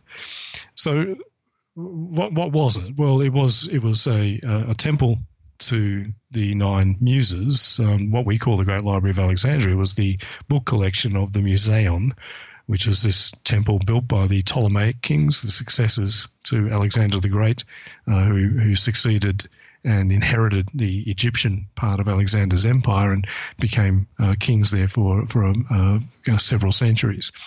So one of the early Ptolemaic kings, either Ptolemy I Soter or Ptolemy II Philadelphus, um, founded the museum and began to collect books. The museum was not just a temple; it was, uh, like many uh, temples to the Muses, was a center of learning, and it was attached to the to the royal palace in the royal quarter down on the near the, the waterfront of uh, of Alexandria. Um, it, it, was almost certainly the largest library in the ancient world. There's no doubt about that. How big it was, though, that's um, another question. And you often read, particularly in you know hysterical um, versions of the destruction of the Great Library by Christians, that it, it contained half a million books or 700,000 books or 700,000 scrolls or half a million scrolls. Um, the, the, the, problem with that is that, that those two numbers are two of a very wide na- range of, of numbers given in ancient sources for the size of the library. So we've got Ammianus Marcellinus saying that there were 700,000 scrolls there, and we, we, we've got um, Aulus Gellius saying the same thing. But then again, we've got Seneca the Younger saying it was 40,000. And then we've got Isidore of Seville writing much later saying it was 70,000. Uh, then we've got you know 40, 490,000. We've got 400,000 in Orosius. We've got uh, 200,000 in Aristeas. The fact is, no one knew how big it was. And this is why the numbers are all over the place. It's not like we've got lower numbers in the earlier references and higher numbers in the later ones, so the library was growing over time. The, the numbers, some of the numbers are, are, huge at the beginning and small at the end. It just there's no pattern here, and so most uh, reasonable historians on this topic say basically we have to take any of these figures with a grain of salt. What we do know is that the Great Library of Alexandria had a number of rivals around the Roman world, one of which was the Great Library of Pergamon, which was a, another uh, successor state of the of the Alexandrian Empire, and uh, the Great Library of Pergamon and the Great Library of Alexandria were kind of like rival universities. To get today, they kind of um, poached each other's students and and uh, and and tried tried to sort of stifle each other. Um, so the Great Library of Pergamon was was uh, apparently was a was a serious rival to the Library of Alexandria. And we've got a rough idea of how big the Great Library of Pergamon was, and it's kind of in the tens tens of thousands of scrolls, probably about thirty thousand. So if it was a serious rival to the Great Library of Alexandria, and it had about thirty thousand scrolls, the Great Library of Alexandria couldn't have been you know, hundred times bigger than that or more. You know, uh, it, that doesn't make sense. So it's more likely that the Great Library was maybe forty to fifty thousand scrolls. Um, that's not forty to fifty thousand works, by the way, because one work could be over 30 scrolls, or a single scroll could contain two or three uh, short works. So it, it, it, it, doesn't give us an idea of how many actual texts were in it, it but it does give us a, a, bit of an estimate as to how big it was. 40 to 50,000 scrolls is still huge and still makes it almost certainly the biggest library in the ancient world. But the, the other thing that I just mentioned there was that there were all these other libraries in the ancient world. And of course, we know there were hundreds of them, some of them quite large. Pergamon was, was the, one of the most famous. The Great Library of Celsus in Ephesus was another one. Uh, there was also an enormous library in the Forum of Trajan, which was built in the early second century, which was also substantial. So we we know um, that that one, for example, probably held because we can look at its archaeological footprint, held about twenty thousand scrolls, and that was considered an enormous library at the time. So because there are all these other libraries scattered around the ancient world, the idea that the destruction of one the Great Library of Alexandria somehow wiped out all the knowledge of the ancient world is clearly stupid. That doesn't make any sense. And there's no evidence that the stuff that was held in the Great Library of Alexandria was somehow substantially different to the stuff held in these other libraries. So, yeah, we have lost a whole lot of, you know, most of the works of the ancient world. That's just the nature of, unfortunately, the nature of the passage of history. Um, but the idea that, that, that the destruction or the end of the Great Library of Alexandria set back human knowledge, it's a neat little story, but it just doesn't make any sense. Um, what about science being done at the Great Library? Well, they were certainly doing the kind of science that the ancient Greeks did, which was, uh, I, I, usually refer to it as proto science. They called it natural philosophy. Uh, it wasn't modern science in that it wasn't consistently based on measurement, experiment, observation. It wasn't consistently empirical. It could be, but it wasn't always. And it didn't use the, the modern scientific method. It sure as hell didn't use uh, modern methods of, you know, of publication, peer review, and, and, and, and critique. So it was a kind, it was a kind of proto science, but it was much more a kind of a branch of philosophy. So some people who talk about what was going on at the Great Library, they say they, they came up with atomic theory. Well, they came up with the concept of atoms, which was a philosophical, uh, a metaphysical concept about well, what what do you get if you divide a piece of matter and keep dividing it?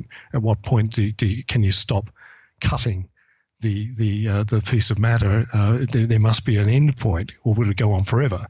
And so they believe that they, they, they came to believe that there was a point where where you came to a, a particle that was uncuttable, which is what atomos atoms means. Does that mean they came up with atomic theory? No. Uh, they came up with a philosophical concept of an uncuttable particle, but no one walked away from that conversation and said, I, am going to invent a machine to measure atoms and to work out how they, they make up the universe. Uh, the, the beginning of modern atomic theory came out of chemistry in the 18th and 19th century. They took the ancient Greek word, that's the origin of the word, sure. But to pretend that people in the, in the Great Library of Alexandria were sitting around discussing atomic theory in anything like the modern sense of, of the scientific word is uh, is completely ridiculous. Um, there certainly were lots of people that we know were associated with the Great Library who did scientific, what we would consider scientific work. The obvious example is Eratosthenes. He's the guy who uh, who measured the circumference of the Earth using some some basic geometry. Um, but all of these guys were polymaths. So yes, they were doing that, but they were also doing a whole lot of other stuff as well. In fact, Eratosthenes was referred to as by his uh, by his um, rivals as beta, which means basically the letter B, second rate, because he was he ranged across so many subjects. He was reasonably good at all of them and not actually particularly good at any of them, which was a rather bitchy nickname. Um, and that's because all of these guys were doing other stuff. And when we look at the list of, of scholars that we know were associated with the Great Library or with the Museum, what we find is that the main thing they were doing was studying poetry, not science. Uh, in fact, they were they were mainly devoting themselves to the works of Homer and uh, to the works of, of Pindar and, and the other great great uh, classical Greek poets, and and also to the uh, to the, the, the, drama of uh, of the various Greek playwrights. Um, so they weren't sitting around designing flying machines. Uh, and that's because ancient Greek proto science wasn't connected to technology in the way in which modern science is. So modern scientists, uh, I, I, I, know some scientists who get quite, who are theoretical physicists, who get quite frustrated when people say, "Yeah, well, that's all great, but what do you do with it?" For most modern people, um, science is meant to meant to lead to technology. That's the whole point. Uh, where, whereas in the ancient world, uh, their proto science was much more of a branch of philosophy. There were some exceptions. There were certainly some uh, proto scientists in the time who, who, tinkered with machines. Hero of Alexandria is one, but there wasn't the same sort of link between natural philosophy and technology that, that came about in the early modern world and then you know, gave rise, rise to the science technology nexus that we have today. So this is why they went designing flying machines.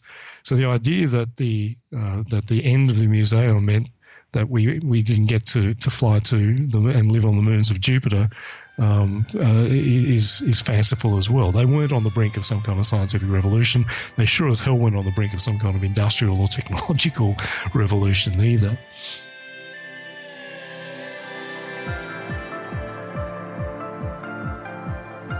I'd like to remind everyone also at this point that you're listening to the Deeper Waters podcast. Everything we do is listener supported by people like you. You know, we could really use your support. I mean, if you heard last week's show, I, had some very painful dental surgery. I had to lose two teeth. I, I still hate thinking about it. And what you do to help us can really help fix that because we've been told I need a bridge and that's very hard to come by when you're kind of broke. So if you go to my page, deeperwatersapologetics.com, there's a link on the side that says Help Support the Work of Deeper Waters Christian Ministries. You click in there and you get taken to Risen Jesus. Have you gone to the right place? Yes, you have. Those are my in-laws, actually, Mike and Debbie Licona. And my mother-in-law knows finances and clergy finances especially very well, and since we're a non-profit, that helps. So, uh, you go and you click there and you make your donation. You get in touch with Mike or Debbie or me or Allie and say, hey, I made my donation. I want to go to Nick Peters. I want to go to Deeper Waters. And we will give that donation. It will be tax deductible. And uh, you can also buy ebooks that I have written, such as A Creed for the Ages, The Apostles' Creed in Today's Christian, or co-written, Defining Inerrancy, Groundless, God and Natural Disasters, etc. And uh, another thing, um, Tim, over there down under where you're at, do women like jewelry down there? Um, most of the ones I know do, yeah. Okay, we've got a jewelry store, guys. See, all around the world, women like jewelry, so you can buy something special at Lady in Your Life. Get in touch with me if you want some help. 25% of it will go to deeper waters. And guys, you know words of wisdom I always give you at this point. You can buy something special that lady in your life to make up that big screw up that you recently did with her. Or you can buy something special that lady in your life to make up that big screw up that I know you're going to make with her. and if uh, if you can't do any of these, please uh, do simple things like you know share a podcast with a friend, share it on your wall. Go on iTunes and leave a positive review. You guys have no idea how much I love to see those. Now, Tim, do you have any organization or such you'd like to see people donate to? Um, mm, no, all, all of mine are, are, are way too secular, mm-hmm. uh, Nick. So maybe not. Yeah. okay. Well, maybe I'll just say go to Tim's blog and check out his work. And if you have a Patreon set up, go there. Fair enough. I don't actually. I'm, yeah. I'm uh, I fund it all myself. Yeah. Yeah, you know, when you were talking about going to the moon, such, I, I remember how uh, you once commented on John Loftus's blog with with the graph that you now have on the article about, about the stupidest thing ever on the internet. ah, the chart. Yeah, well, the chart the chart is um, uh, is something that that's um, was invented by a guy called Jim West, and it's a it's a graph that um, shows apparently shows the uh, the great impact that that uh, Christianity has had on on technology, and it shows how technology was rising exponentially until the around about the time of the supposed Great Library of Alexandria being destroyed by the wicked Christians. Then there's a huge sort of um, trough which has a label saying the Christian Dark Ages, and then it, it begins to rise again after the uh, the Reformation and the uh, and the, the scientific revolution. And uh, and this guy Jim West is arguing that if there wasn't for that big trough, then it would have continued to rise, and of course we would now all be living uh, living in, in some kind of technological wonderland. Um, this is nonsense, of course, as I just said. You know, the Greeks and Romans weren't actually on the brink of any kind of scientific or industrial revolution, and for some quite complex economic reasons, uh, while they certainly did use mechanical power and machines and so on, they didn't have a lot of incentive to do that, mainly because they had a huge labour surplus in the form of millions and millions of slaves. Mm. And really, we don't see a, a, any great uh, harnessing of mechanical power until that uh, until that uh, that that situation changed in the early Middle Ages for some again some quite complicated economic and demographic reasons. And in the middle early Middle Ages, you had a, a labour deficit and what, what do you do when you, you don't have enough physical labor? You build machines. And, and really, we see uh, the harnessing of, of uh, particularly water power and wind power on a massive scale. The, the Romans had used um, certainly water power, but not on the scale that we see in, in the medieval period. And that was the beginning of uh, of the Western harnessing of, of mechanical power and the and the invention of machines for all kinds of things. Probably should quickly though just go back a little bit Nick, and, and because I, I didn't get to the, the part where the Great Library did get destroyed. Okay. Um, but I'll I'll do it quickly. So okay. the myth is the, the, myth is they, they turned up in the late fourth century. They burned down the Great Library because they hated knowledge. Uh, the truth is the Great Library didn't exist in the great in the late fourth century. It had ceased to exist. Um, and the reason it had ceased to exist is that it had been substantially damaged by uh, Julius Caesar um, in the in the BCs, and had uh, 47 BC he uh, laid siege to Alexandria, accidentally set fire to it seems warehouses that housed a large proportion of the uh, the library collection. Um, it, it, it, existed beyond that though, um, but what the end of the library was really in the uh, in the uh, third century when um, uh, basically there, there, was kind of a, a triple whammy. Um, 215 AD, Caracalla troops went on the rampage through Alexandria, uh, sacked the city, and seemed to have almost certainly seemed to have at least done some damage to the library. Um, then, uh, not not too long afterwards, 272 AD, Aurelian stormed and burned the royal quarter where the library uh, library existed in, in yet another Roman civil war. Uh, and then Diocletian um, sacked the city in 295. And then it was devastated by an earthquake in uh, 365 and a tidal wave, which um, swamped the lower portion of the city where the library was and deposited ships on six on the roofs of six-story buildings well inland. So there was no great library in the 4th century AD. Where does the story of Christians burning the Great Library of Alexandria come from? Well, there was a daughter library in the Temple of Serapis, the Serapeum, which was outside of the royal quarter. It was a much smaller library, and and the, a mob of Christians joined in the destruction of that temple in uh, in 391. Um, but the problem there is there is strong evidence that, that the library that had existed in that temple didn't exist when that when that destruction happened, and there was no burning. I don't know where this burning of the Great Library comes from, but there was no burning. Um, so, was there a, a, a, did the Christians destroy the Great Library of Alexandria? No, because it, it, it had ceased to exist a century before they were in any position to be doing anything much. Uh, did they destroy the Library of the Serapeum? It doesn't seem that way because Ammianus Marcellinus, writing some decades before that, talks about the library and refers to it in the past tense. So it doesn't seem that there was still a library there. Libraries were expensive to maintain, and by the late fourth century AD, the uh, the pagan temple of Serapis was in a city that was very much and had long been dominated by uh, by Christianity, and so probably just didn't have the money to maintain the thing. So, was there a destruction of the Great Library of Alexandria by Christians? No. It's a good fairy story. It just didn't happen. Mm-hmm. Yeah, I think one other thing I should comment on right quick also is it's about Archimedes measuring the circumference of the Earth and such. I mean, but don't we all know that those ignorant Christians and everyone else back then knew the Earth was flat? So why would they be measuring the circumference? yeah, well, this is the other one of the great myths. Uh, it's the, the, the myth that the, that Christianity taught that the Earth was flat. Um, so everyone, particularly Americans, are very fond of this idea, and and uh, the idea is that uh, the medieval church suppressed the ancient Greek knowledge that the Earth was round because the ancient Greeks worked that out. Eratosthenes, who I mentioned before, um, measured the circumference of the Earth, and uh, and Aristotle and others talked about the arguments that show that the Earth is spherical. Um, but the but the fairy tale is that the Christians came along and destroyed that knowledge, suppressed it, uh, because the Bible says that the Earth is flat, and and so for again the thousand years of the Dark Ages and the medieval period, the medieval church taught everyone that the Earth was flat, until Christopher Columbus came along and proved to them that they were wrong by sailing around the Earth, not sailing off the edge and discovering America. Now this is a great story. The only problem with it is it's complete crap. Um, the, the, medieval church did not teach that the earth was flat.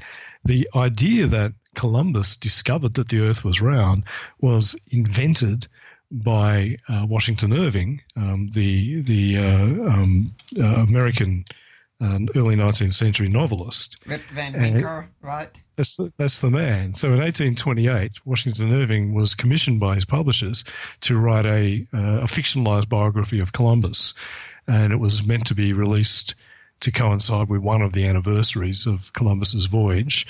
Um, so Irving like any writer who gets given an advance by their publisher, said, Yes, please, I'll do that. And um, then went and started to research Columbus and found that the story wasn't very interesting. Basically, Columbus um, got some funding to go on this sort of crazy voyage, took off to discover the Indies, accidentally crashed into uh, what's now Cuba, and um, that's kind of the end. So he he had to come up with a something to spice the story up a bit. And so what he did was he, you know, all novelists know that that uh, fiction has to be based on conflict. He invented a conflict. So he invented this idea that the medieval church taught that the Earth was flat. Um, he also invented the whole, you know, Columbus sailing to prove that they were wrong. And the other thing, the other advantage this had was he was writing in a period in which the United States was vehemently anti-Catholic, and and was looking for a, kind of a hero um, as part of their founding myth, because the United States had only been around for a, a few decades at that stage, um, preferably one who wasn't English, because they were also still, you know, not not terribly terribly keen on the British, and so Columbus fitted the bill because he wasn't English. But the only problem was that he was Catholic. So one of the ways that that uh, this story sort of takes the curse off Columbus is by making him into a kind of a proto-Protestant, by having him come into conflict with the with the evil old Catholic Church. So it's a great little story, and it served several polemical purposes. It's just complete invention. People in the Middle Ages were absolutely clear that the Earth was round. Uh, they one of the works of Plato that they had. They didn't have too many of those because most of those got lost in the collapse of the Western Roman Empire. But one of them was Plato's Timaeus, and Plato there lays out a summary of the arguments that the Earth was round. And people in the early Middle Ages read that and said, "Okay, well that just that makes sense."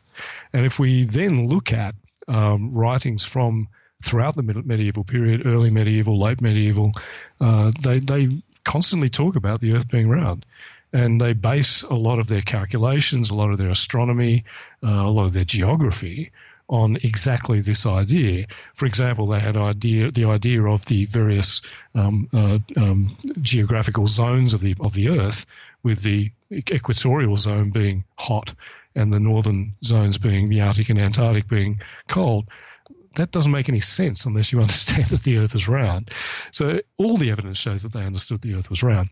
Some people try to argue, well, yeah, learned people knew that the Earth was round. The average peasant, though, wouldn't have known that. It is a little bit difficult for us to know what the average peasant knew, and there almost certainly were peasants who thought that the Earth was flat because there are idiots who think that the Earth is flat now. Mm-hmm. So there's no doubt that there were ignorant and stupid people back then, just as there are ignorant and stupid people now.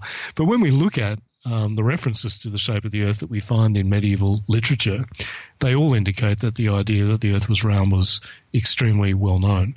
Uh, there's a, a, a, book called The Travels of Sir John Mandeville, which was an extremely popular travel book uh, written in the 14th century in England, and it tells the story of a man who travelled so far into the east that he ended up coming back to his home from the west, and that only makes sense if uh, if if everyone understands that the Earth is round.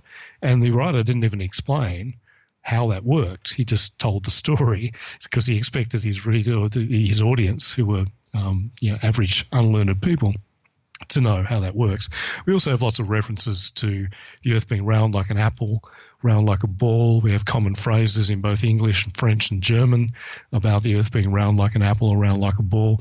And one of the symbols of royal authority that we find across medieval Europe is the orb. So kings are depicted wearing a crown, holding a scepter, and holding an orb. And the orb represented earthly power, it represented the earth. That was a symbol they inherited from the Romans, but everyone understood that the orb represented the earth. Now, if they thought that the Earth was flat, then he would have been holding a frisbee or a plate or something. Um, but the fact he's depicted holding an orb shows that everyone understood that the Earth was round. So this is yet another myth, and it's tied to the myth of uh, the medieval church suppressing um, ancient uh, Greek and Roman knowledge and suppressing science, which is another one that uh, my my dear new atheist friends love, and which is largely nonsense as well. Yeah, you know, maybe the Christians didn't destroy the library of Alexandria, but you know they sure weren't doing science in the medieval period at all. We don't have any record of these Christians doing science, and besides, the church would have persecuted them anyway. Yeah, this is, and that's that's the claim. Uh, and of course, again, you know what I'm going to say. That's all crap. So, so there definitely was a massive decline in in uh, what we call what I call proto science or, or natural philosophy in the early medieval period. And so people point to that and they try and make an argument of correlation equals causation. You know, this is the period in which the church was, was powerful, therefore, this decline must have been caused by the church. Unfortunately, that claim collapses under even the lightest of scrutiny. First problem that decline in in ancient uh, Greek, it was mainly ancient Greek natural philosophy, predates the rise of Christianity to any kind of political power. So what we actually find is that uh, the Romans adopted ancient Greek proto science uh, with some enthusiasm, but on the whole, they didn't really add to it a great deal. Now, there are some exceptions to that, but on the whole, they really kind of took it as a, a corpus of of of, uh, of accepted knowledge. And so, what we find, particularly from about the second, first to second centuries onward, is that the Romans weren't doing much with it other than summarizing it, writing commentaries on it, some of which were quite um, useful commentaries, but they weren't really adding to it a great deal. So, there was a lot of encyclopedias pulling together different ancient Greek um, scholars' ideas and, and combining them or comparing them. But there wasn't a whole lot of original work being done. Again, there are exceptions, but that, that on the whole, we find a, a decline uh, which really accelerates in the third century. And this is because the Roman Empire uh, almost fell apart in the third century. The third century is often referred to as, as the period of military anarchy And at one point, the Roman Empire split into three parts. It was under assault from barbarians who, who kind of scented blood in the water and, and uh, crossed the borders. But mainly what was going on was the Romans were fighting Romans. And you had emperors rising and falling, you know, sometimes as regularly as once every six months. Uh, and, and there was absolute chaos. In this period, we see lots of evidence that uh, that uh, things were massively disrupted. We see an economic decline, not surprising if you've got a period of nearly 60 years of almost constant civil war and barbarian invasion. Uh, we see cities that were deep inside the Roman Empire suddenly building walls, defensive walls, um, and, and maintaining them. Um, so, that, so there's clear evidence that, that things declined, and one of the impacts that this had was on uh, education.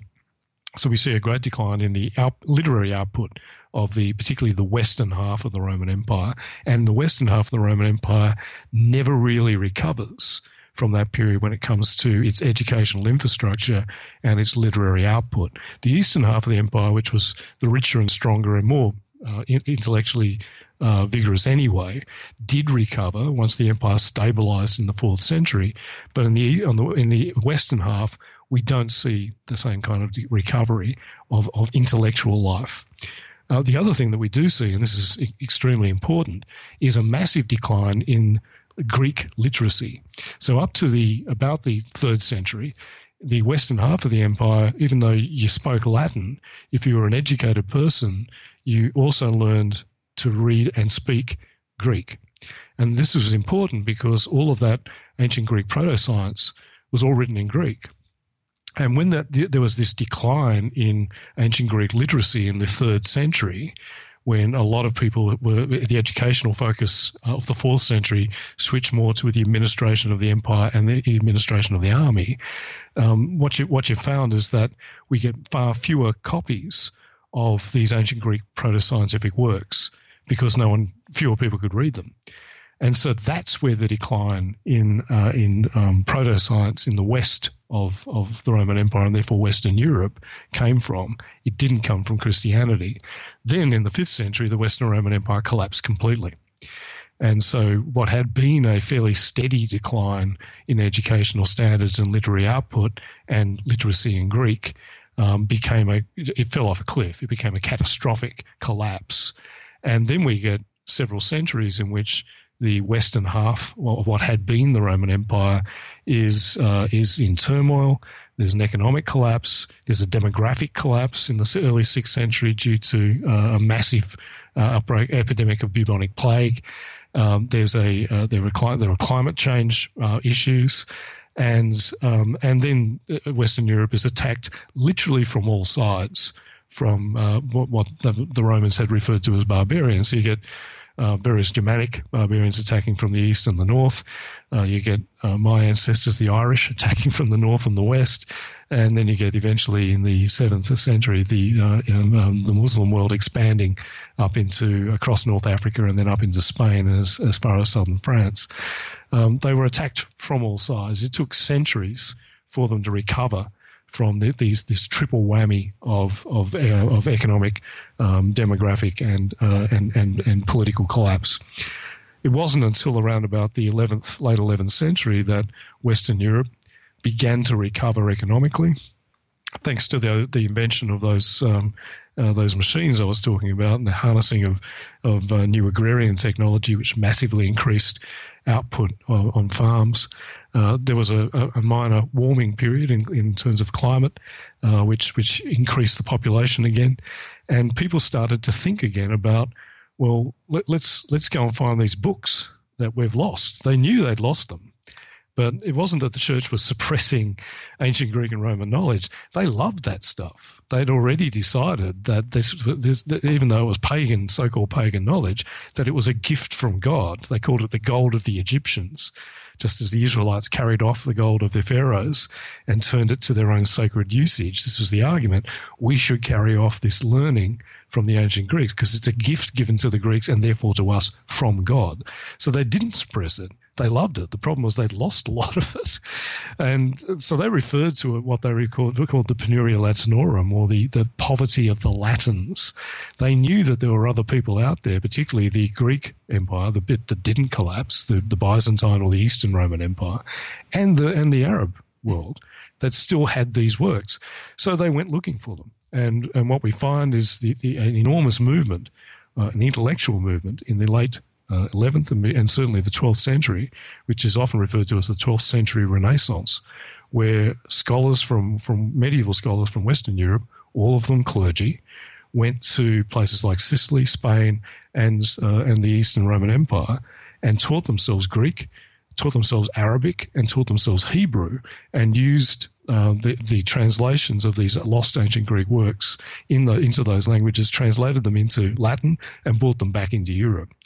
And so what we then find from the 12th uh, right through to the 16th century is this blossoming of uh, of understanding of ancient Greek knowledge, which revolutionized the, the medieval world and eventually gave rise to uh, to the scientific revolution. Well, good luck, though, naming us someone who was doing science in that period, though. I'm, I'm sure you can't think of anyone.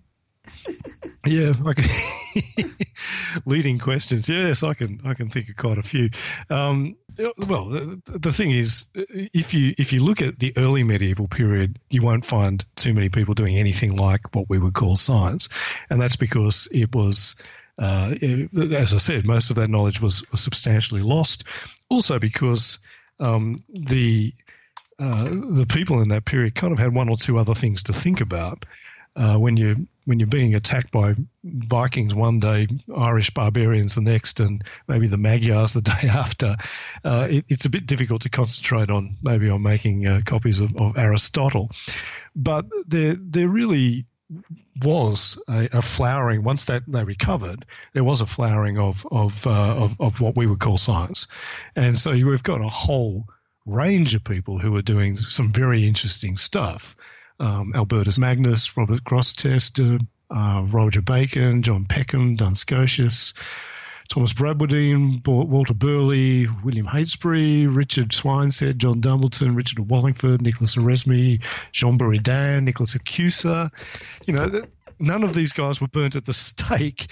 But if you look at some of the stuff that these guys were saying, it, it, it's really quite interesting.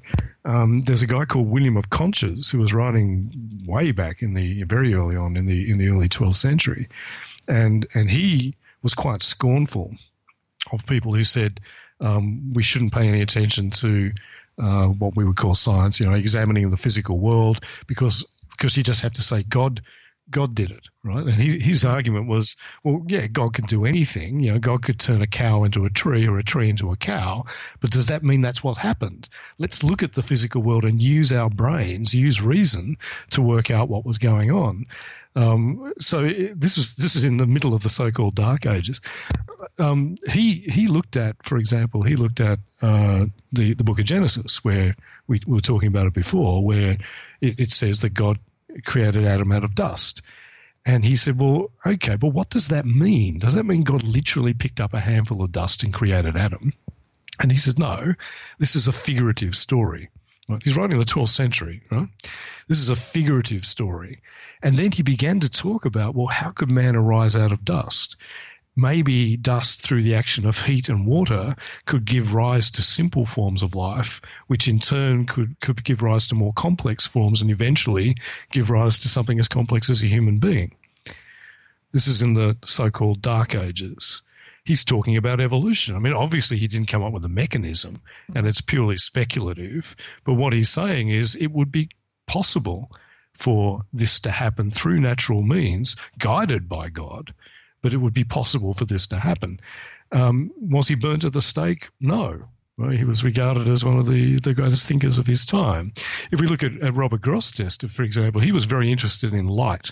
Uh, all these guys were very interested in light, and they studied optics.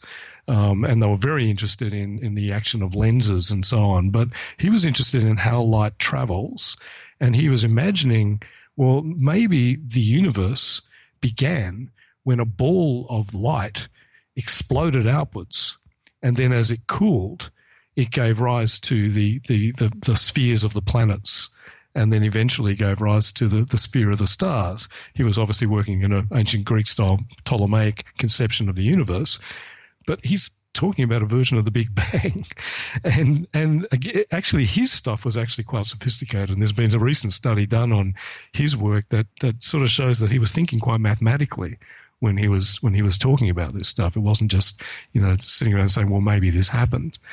Uh, this again was in the Middle Ages. No one in the medieval period was burned at the stake, imprisoned, or oppressed for uh, examining the physical world through reason. No one. And this is because they believed in the concept of what they call the two books. There was the book of God, and that was the Bible and the works of the church fathers. So that was Revelation, you know, the works of, of, of the prophets and so on. And then there was the book of nature. And they believed these two books were, were, were telling the same story. So they believed that you should look at nature and you should use your God given reason because God is a rational God and the world is, is, is, is, is apprehensible using reason to understand the book of nature and see how it complements the book of God. That was what they believed. So yep. the idea that in, in the Middle Ages that, that people couldn't do that, there, there was no there was no real conflict between what these guys were doing when they were examining you know, uh, impetus, physics, optics, inventing eyeglasses in the in the process. By the way, um, uh, coming up with with the beginnings of a lot of our, our, our, beginnings of science, there was no conflict between that and uh, and and theology, because the theology was this stuff is all part of the rational mind of God, therefore apprehend it rationally. This is why the, the idea that, that the church hated this stuff is absolute nonsense. No one burned at the stake or in prison. Hello, Galileo, Bruno, what about those two? Okay, all right. Well, these are the ones that, that always get brought up because this is where the whole myth of scientists being burned at the stake comes from. So, one is Giordano Bruno. So, the idea is that Giordano Bruno, who was a late 15th, uh, early 16th century, um, uh, we could call him a philosopher, uh, was a scientist, and he believed that, that there were multiple worlds, and that uh, and that, that the sun was just one of many suns, and the Earth goes around the sun. He believed in uh, the Copernican uh, image of the universe, the model of, of, of the cosmos, and he was therefore burnt at the stake for his scientific beliefs by the Catholic Church. Now, Giordano Bruno was burnt by the Catholic Church in uh, in the Campo del Fiore in, in Rome in uh, February uh, 1599. That bit is true. Um, Giordano Bruno was was not a scientist. Uh, if you actually read his works, it's perfectly clear. This guy was a mystic, and uh, he, he, he certainly believed a whole grab bag of of ideas that he kind of mixed into his mystical melange of, of ideas, some of which were scientific, including uh, the idea of, of uh, Copernicus's model. But he, he he was not uh, in any sense an astronomer. Uh, in fact, when you read what he writes about Copernicus's model, he didn't understand it. He gets basic things wrong, um, really fundamental things wrong. So, was he a scientist? Well, the, the, the actual scientists of the time, people like uh, uh, Johannes Kepler or Galileo, um, did not regard him as a scientist, and he was not doing the kind of science that they were doing. He wasn't doing science at all. In fact, he scorned the idea of using mathematics and measurement uh, for cosmology and, and believed that using mystical insight and intuition was was the, the way to do it. So he actually poured scorn on Copernicus for limiting himself to, to mathematics. So the idea that this guy was some kind of scientist is absolute nonsense. One point when Copernicus, when uh, Kepler was writing to uh, Galileo, he compared one of Galileo's uh, arguments to that of Bruno, and that was not meant to be a compliment. that was meant to be an insult. Well, a, a bit of a, a, bit of a subtle dig, anyway. Um, so they didn't regard him as a scientist, and they didn't write about him, uh, write to him. He wasn't part of their, their network of correspondence. Um, and when they, they commented on him, they commented on him being a bit of a, a bit of a kook. Uh, when he was executed, Kepler said, "Thank God that monster is dead." This, this is Kepler, the actual scientist. Um, so he, he didn't believe in, the, in these scientific ideas because he was a scientist. He believed in these scientific ideas because some of them fitted his mystical conception. So I, I use the analogy of he, he wasn't a scientist. He was a bit like uh, Deepak Chopra, or one of those new, new Ager guys who talk about um, relativity or quantum mechanics, not because they actually understand it, or because they're in any way scientifically literate, but because it's it's a, it's kind of cool to mix that stuff in and make their make their their mystical nonsense sound sound a little bit more credible. Um, Bruno was a bit like that. The idea of multiple worlds, though, is something people often say. You know, he came up with that. He didn't. He tells us he didn't. He got that from a guy he calls the divine Cusanus. The divine Cusanus is a fellow I just mentioned, Nicholas of Cusa.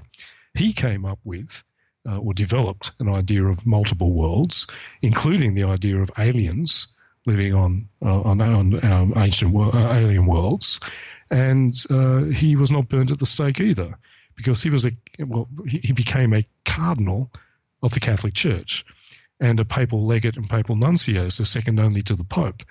No one cared no one cared because it was an interesting idea, and people in this period were actually quite open to interesting ideas. Bruno got burned at the stake because Bruno believed in not just in these things, but in a whole lot of other stuff, uh, including that Jesus was a magician and a fraud, that the Virgin Mary wasn't a virgin, and that transubstantiation in the Catholic Mass was uh, was fake. Um, now, you and I might agree with him on some or all of those, but that kind of stuff got you in trouble in uh, in Catholic Europe in the late uh, the late 16th century, and that's why he was burned at the stake. Um, it, it, seems that his belief in multiple worlds was part of the reason he got burned, but it wasn't um, the the primary reason, and his belief in heliocentrism definitely wasn't uh, the reason he was burned at the stake, because we know that because the same guy who tried um, Giordano Bruno guy, a guy called Cardinal Bellarmine, um, was the guy who tried tried, uh, tried uh, Galileo uh, about 17 years later. And if he had condemned Bruno for heliocentrism, he, there wouldn't have needed to be an investigation into the heliocentrism um, beliefs of Galileo. They would have used the case law, the precedent, of the previous trial. The fact that they didn't means that that wasn't actually part of the trial of Bruno. We have to guess what the um, charges against Bruno were, by the way, because the documents have been lost. Um, Napoleon stole them in the early 19th century, and when, when they were given back, those uh, a whole lot of them were missing, including those ones. So Bruno was not a scientist. He was not burned at the stake for science, and he was uh, and and uh, he he's not some kind of martyr for science, despite what people try and claim. Which brings us to Galileo, I suppose. Mm-hmm. All right. So the problem with the Galileo story is, I mean, yes, Galileo definitely was uh, oppressed for his scientific beliefs. There's no doubt about that. The problem is that was exceptional. Uh, it was highly unusual. And and what people do is they kind of say, well, what about Galileo? And then they try and project that back onto the previous 1,000 years. This was really the first time anyone had gotten into some kind of theological trouble over scientific ideas. And it was exceptional because the situation was exceptional. First of all, we're talking about a period after the Reformation where suddenly the, well, for the first time, the Catholic Church was extremely jumpy about anyone interpreting the Bible without uh, appropriate theological training. So the Council of Trent, which was held uh, several decades before Galileo's first trial, um, ruled that no one should, in, no Catholic, should interpret the Bible unless they had the appropriate uh, theological training. It was to be left purely to um, experts in theology because they saw what was happening in Protestant Europe, where basically Protestant Europe was kind of tearing itself apart over biblical um, interpretations, and they were trying to avoid that. Uh, so the problem was Galileo was, wasn't that Galileo was saying uh, radical stuff about about the the universe. Um, in fact, for most of the period before his first trial in 1616, the Catholic Church um, uh, celebrated his discoveries. They they they took him to Rome. He met with the Pope. He met with several leading cardinals. They held a huge feast. The Jesuit order held a huge feast in his honor. Gave him an honorary doctorate. They loved him, and they didn't really care that he believed in Copernicus's theory. Um, because well, they just didn't care. I mean, he wrote a book on sunspots that made it absolutely clear that he believed in in Copernicus's model.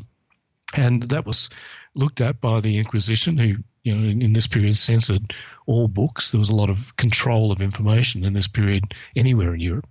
And they looked at that and they just they didn't, didn't even blink. They, they said, I'll take out this reference to the Bible in this other part. But they didn't, didn't care about that. The problem was he started to talk very publicly in a series of widely circulated letters about how the Bible could be reconciled with the Copernican model.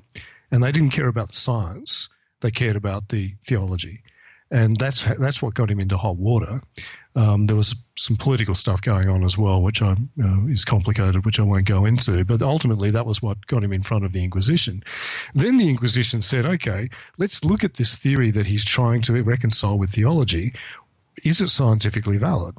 And so they put that out to the experts. They basically said, give us a report on uh, on how scientifically valid this idea of, of the Copernican model is. And the report came back saying directly the overwhelming majority of scientists, of actual you know, astronomers, reject this this concept. And that was true in 1616. Now, we find that weird, but in 1616, there were still major scientific problems with the Copernican model.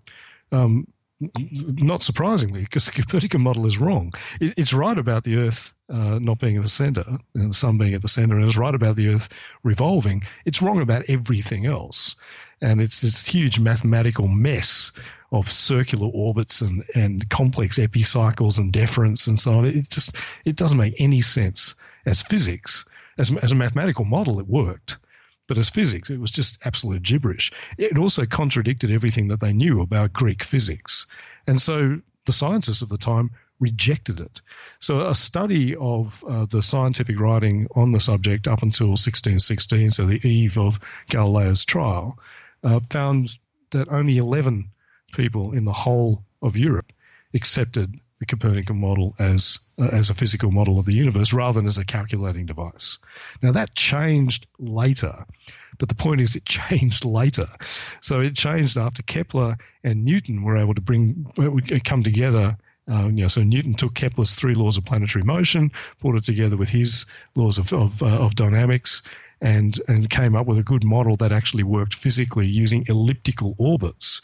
That's when really when the, the, the actual tide of consensus began to turn, but that was about 90 years later.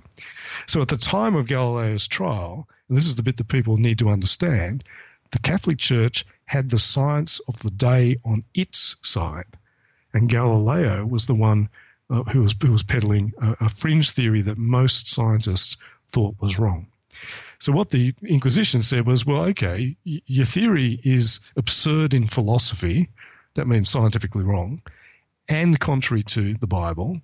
Remember about the book of nature and the book of God. So they, they brought the two together and said, well, it, can, it contradicts the book of God and it contradicts the book of nature. Therefore, this is formally heretical.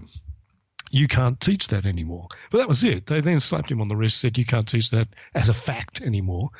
Off you go. Do whatever you like as far as it, you know, as a, exploring it as a hypothesis. He then wrote a book with the permission of the Pope, he wrote a book exploring the Copernican model versus the Ptolemaic model. And the Pope said, Yeah, please write this book. He was invited by the Pope to write this book. He wrote this book uh, which was meant to be a kind of a um, a balanced view, he clearly made it absolutely clear that he uh, that he preferred the the Copernican model. He also put some of the arguments against the Copernican model in the mouth of a guy called Simplicius, which means the fool. And the arguments that he gave to this character were arguments that had been used by the Pope. So that was kind of offensive. That's what got him into real trouble, and and that was the reason for his his second trial and uh, and his house arrest. So the story is much more complicated than the, what we're usually told. That the church hated science and the mm-hmm. church and the church was wrong and Galileo was right. Galileo was mainly wrong. Actually, he was using arguments that were just crap and could be shown to be crap at the time. He, he thought that the, the tides were caused by the rotation of the Earth, which is completely wrong, and it was based on some premises that people at the time pointed out to him were wrong. Galileo was a uh, let's say he, he was a difficult personality, mm-hmm. um, very stubborn and uh, and and not good at admitting that he'd, he'd, ever made a mistake. Extremely arrogant and highly abrasive. Not that that excuses anything, you know. And, and we look at Galileo being put under house arrest for for uh, believing in, in, something in science, and we find that appalling. And of course, we find it appalling. But in the 17th century, that's how things worked. And and it wasn't that they hated science; it was that they'd looked at the science and said, "This doesn't make sense. It doesn't. It doesn't uh, make sense scientifically. It doesn't make sense theologically. Therefore, you need to shut up. That, that's what happened. Well, Tim, we've uh, gone a little bit beyond our time here, but I'm sure that's okay here. Um, you have a blog, website, and email where people can get in touch if they want to find out more? Sure. Um, well, so the blog is history for atheists, or one word, mm. dot com. Uh, there is a contact the author link at the top of each page. Uh, there is a about the author and an FAQ that um, I would encourage people to read because that that will, will answer a number of people's questions and head off a number of, of assumptions. And uh, there's yeah, I, I, I, try and update it at least once a month. Um, I'm doing a, a, series of articles on Jesus mythicism, which is progressing quite slowly, but mm. I'm also doing that series of articles on the great myths. And then every now and then I'll I'll do a, a, a comment on uh, some particularly stupid things that uh, some of our new atheist, my new atheist friends have said recently. Mm. So I recently did one on Sam Harris, which um, attracted a lot of attention. Mm. So yeah, feel free to go and have a look. And uh, but if anyone tells you that I'm not an atheist, if anyone tells you that I'm actually a Christian and so on, please tell them to shut up. Mm. Or your, Christian, your, your listeners are Christians, um, so they're probably a bit polite. Just tell them they're wrong. Mm. And do you have any fine words you'd like to leave today for the Deeper Waters audience? Uh, no, all I, all I would say is um, uh, that that don't don't hesitate in telling atheists that they're wrong about this sort of stuff. But you know, obviously, as an atheist, be open minded mm-hmm. about our position. Mm-hmm. We're not all idiot. We're not all idiots. Unfortunately, mm-hmm. some of us uh, are. We're not all obnoxious. Some of us are very nice people, myself included. I'd say the same about about my own tribe. yeah, it's human beings, I think. Yeah, yeah, yeah. yeah. Yeah, there are jerks and idiots in every field. That's the problem. Well, I'd like to thank you for coming on. Hopefully, we'll see you back here again sometime. No problem. Thanks, Nick. I'd like to remind everyone that next week we're going to have Ross Hickling on talking about Richard Carrier and the resurrection. For now, I'm Nick Peters, and I'm signing off.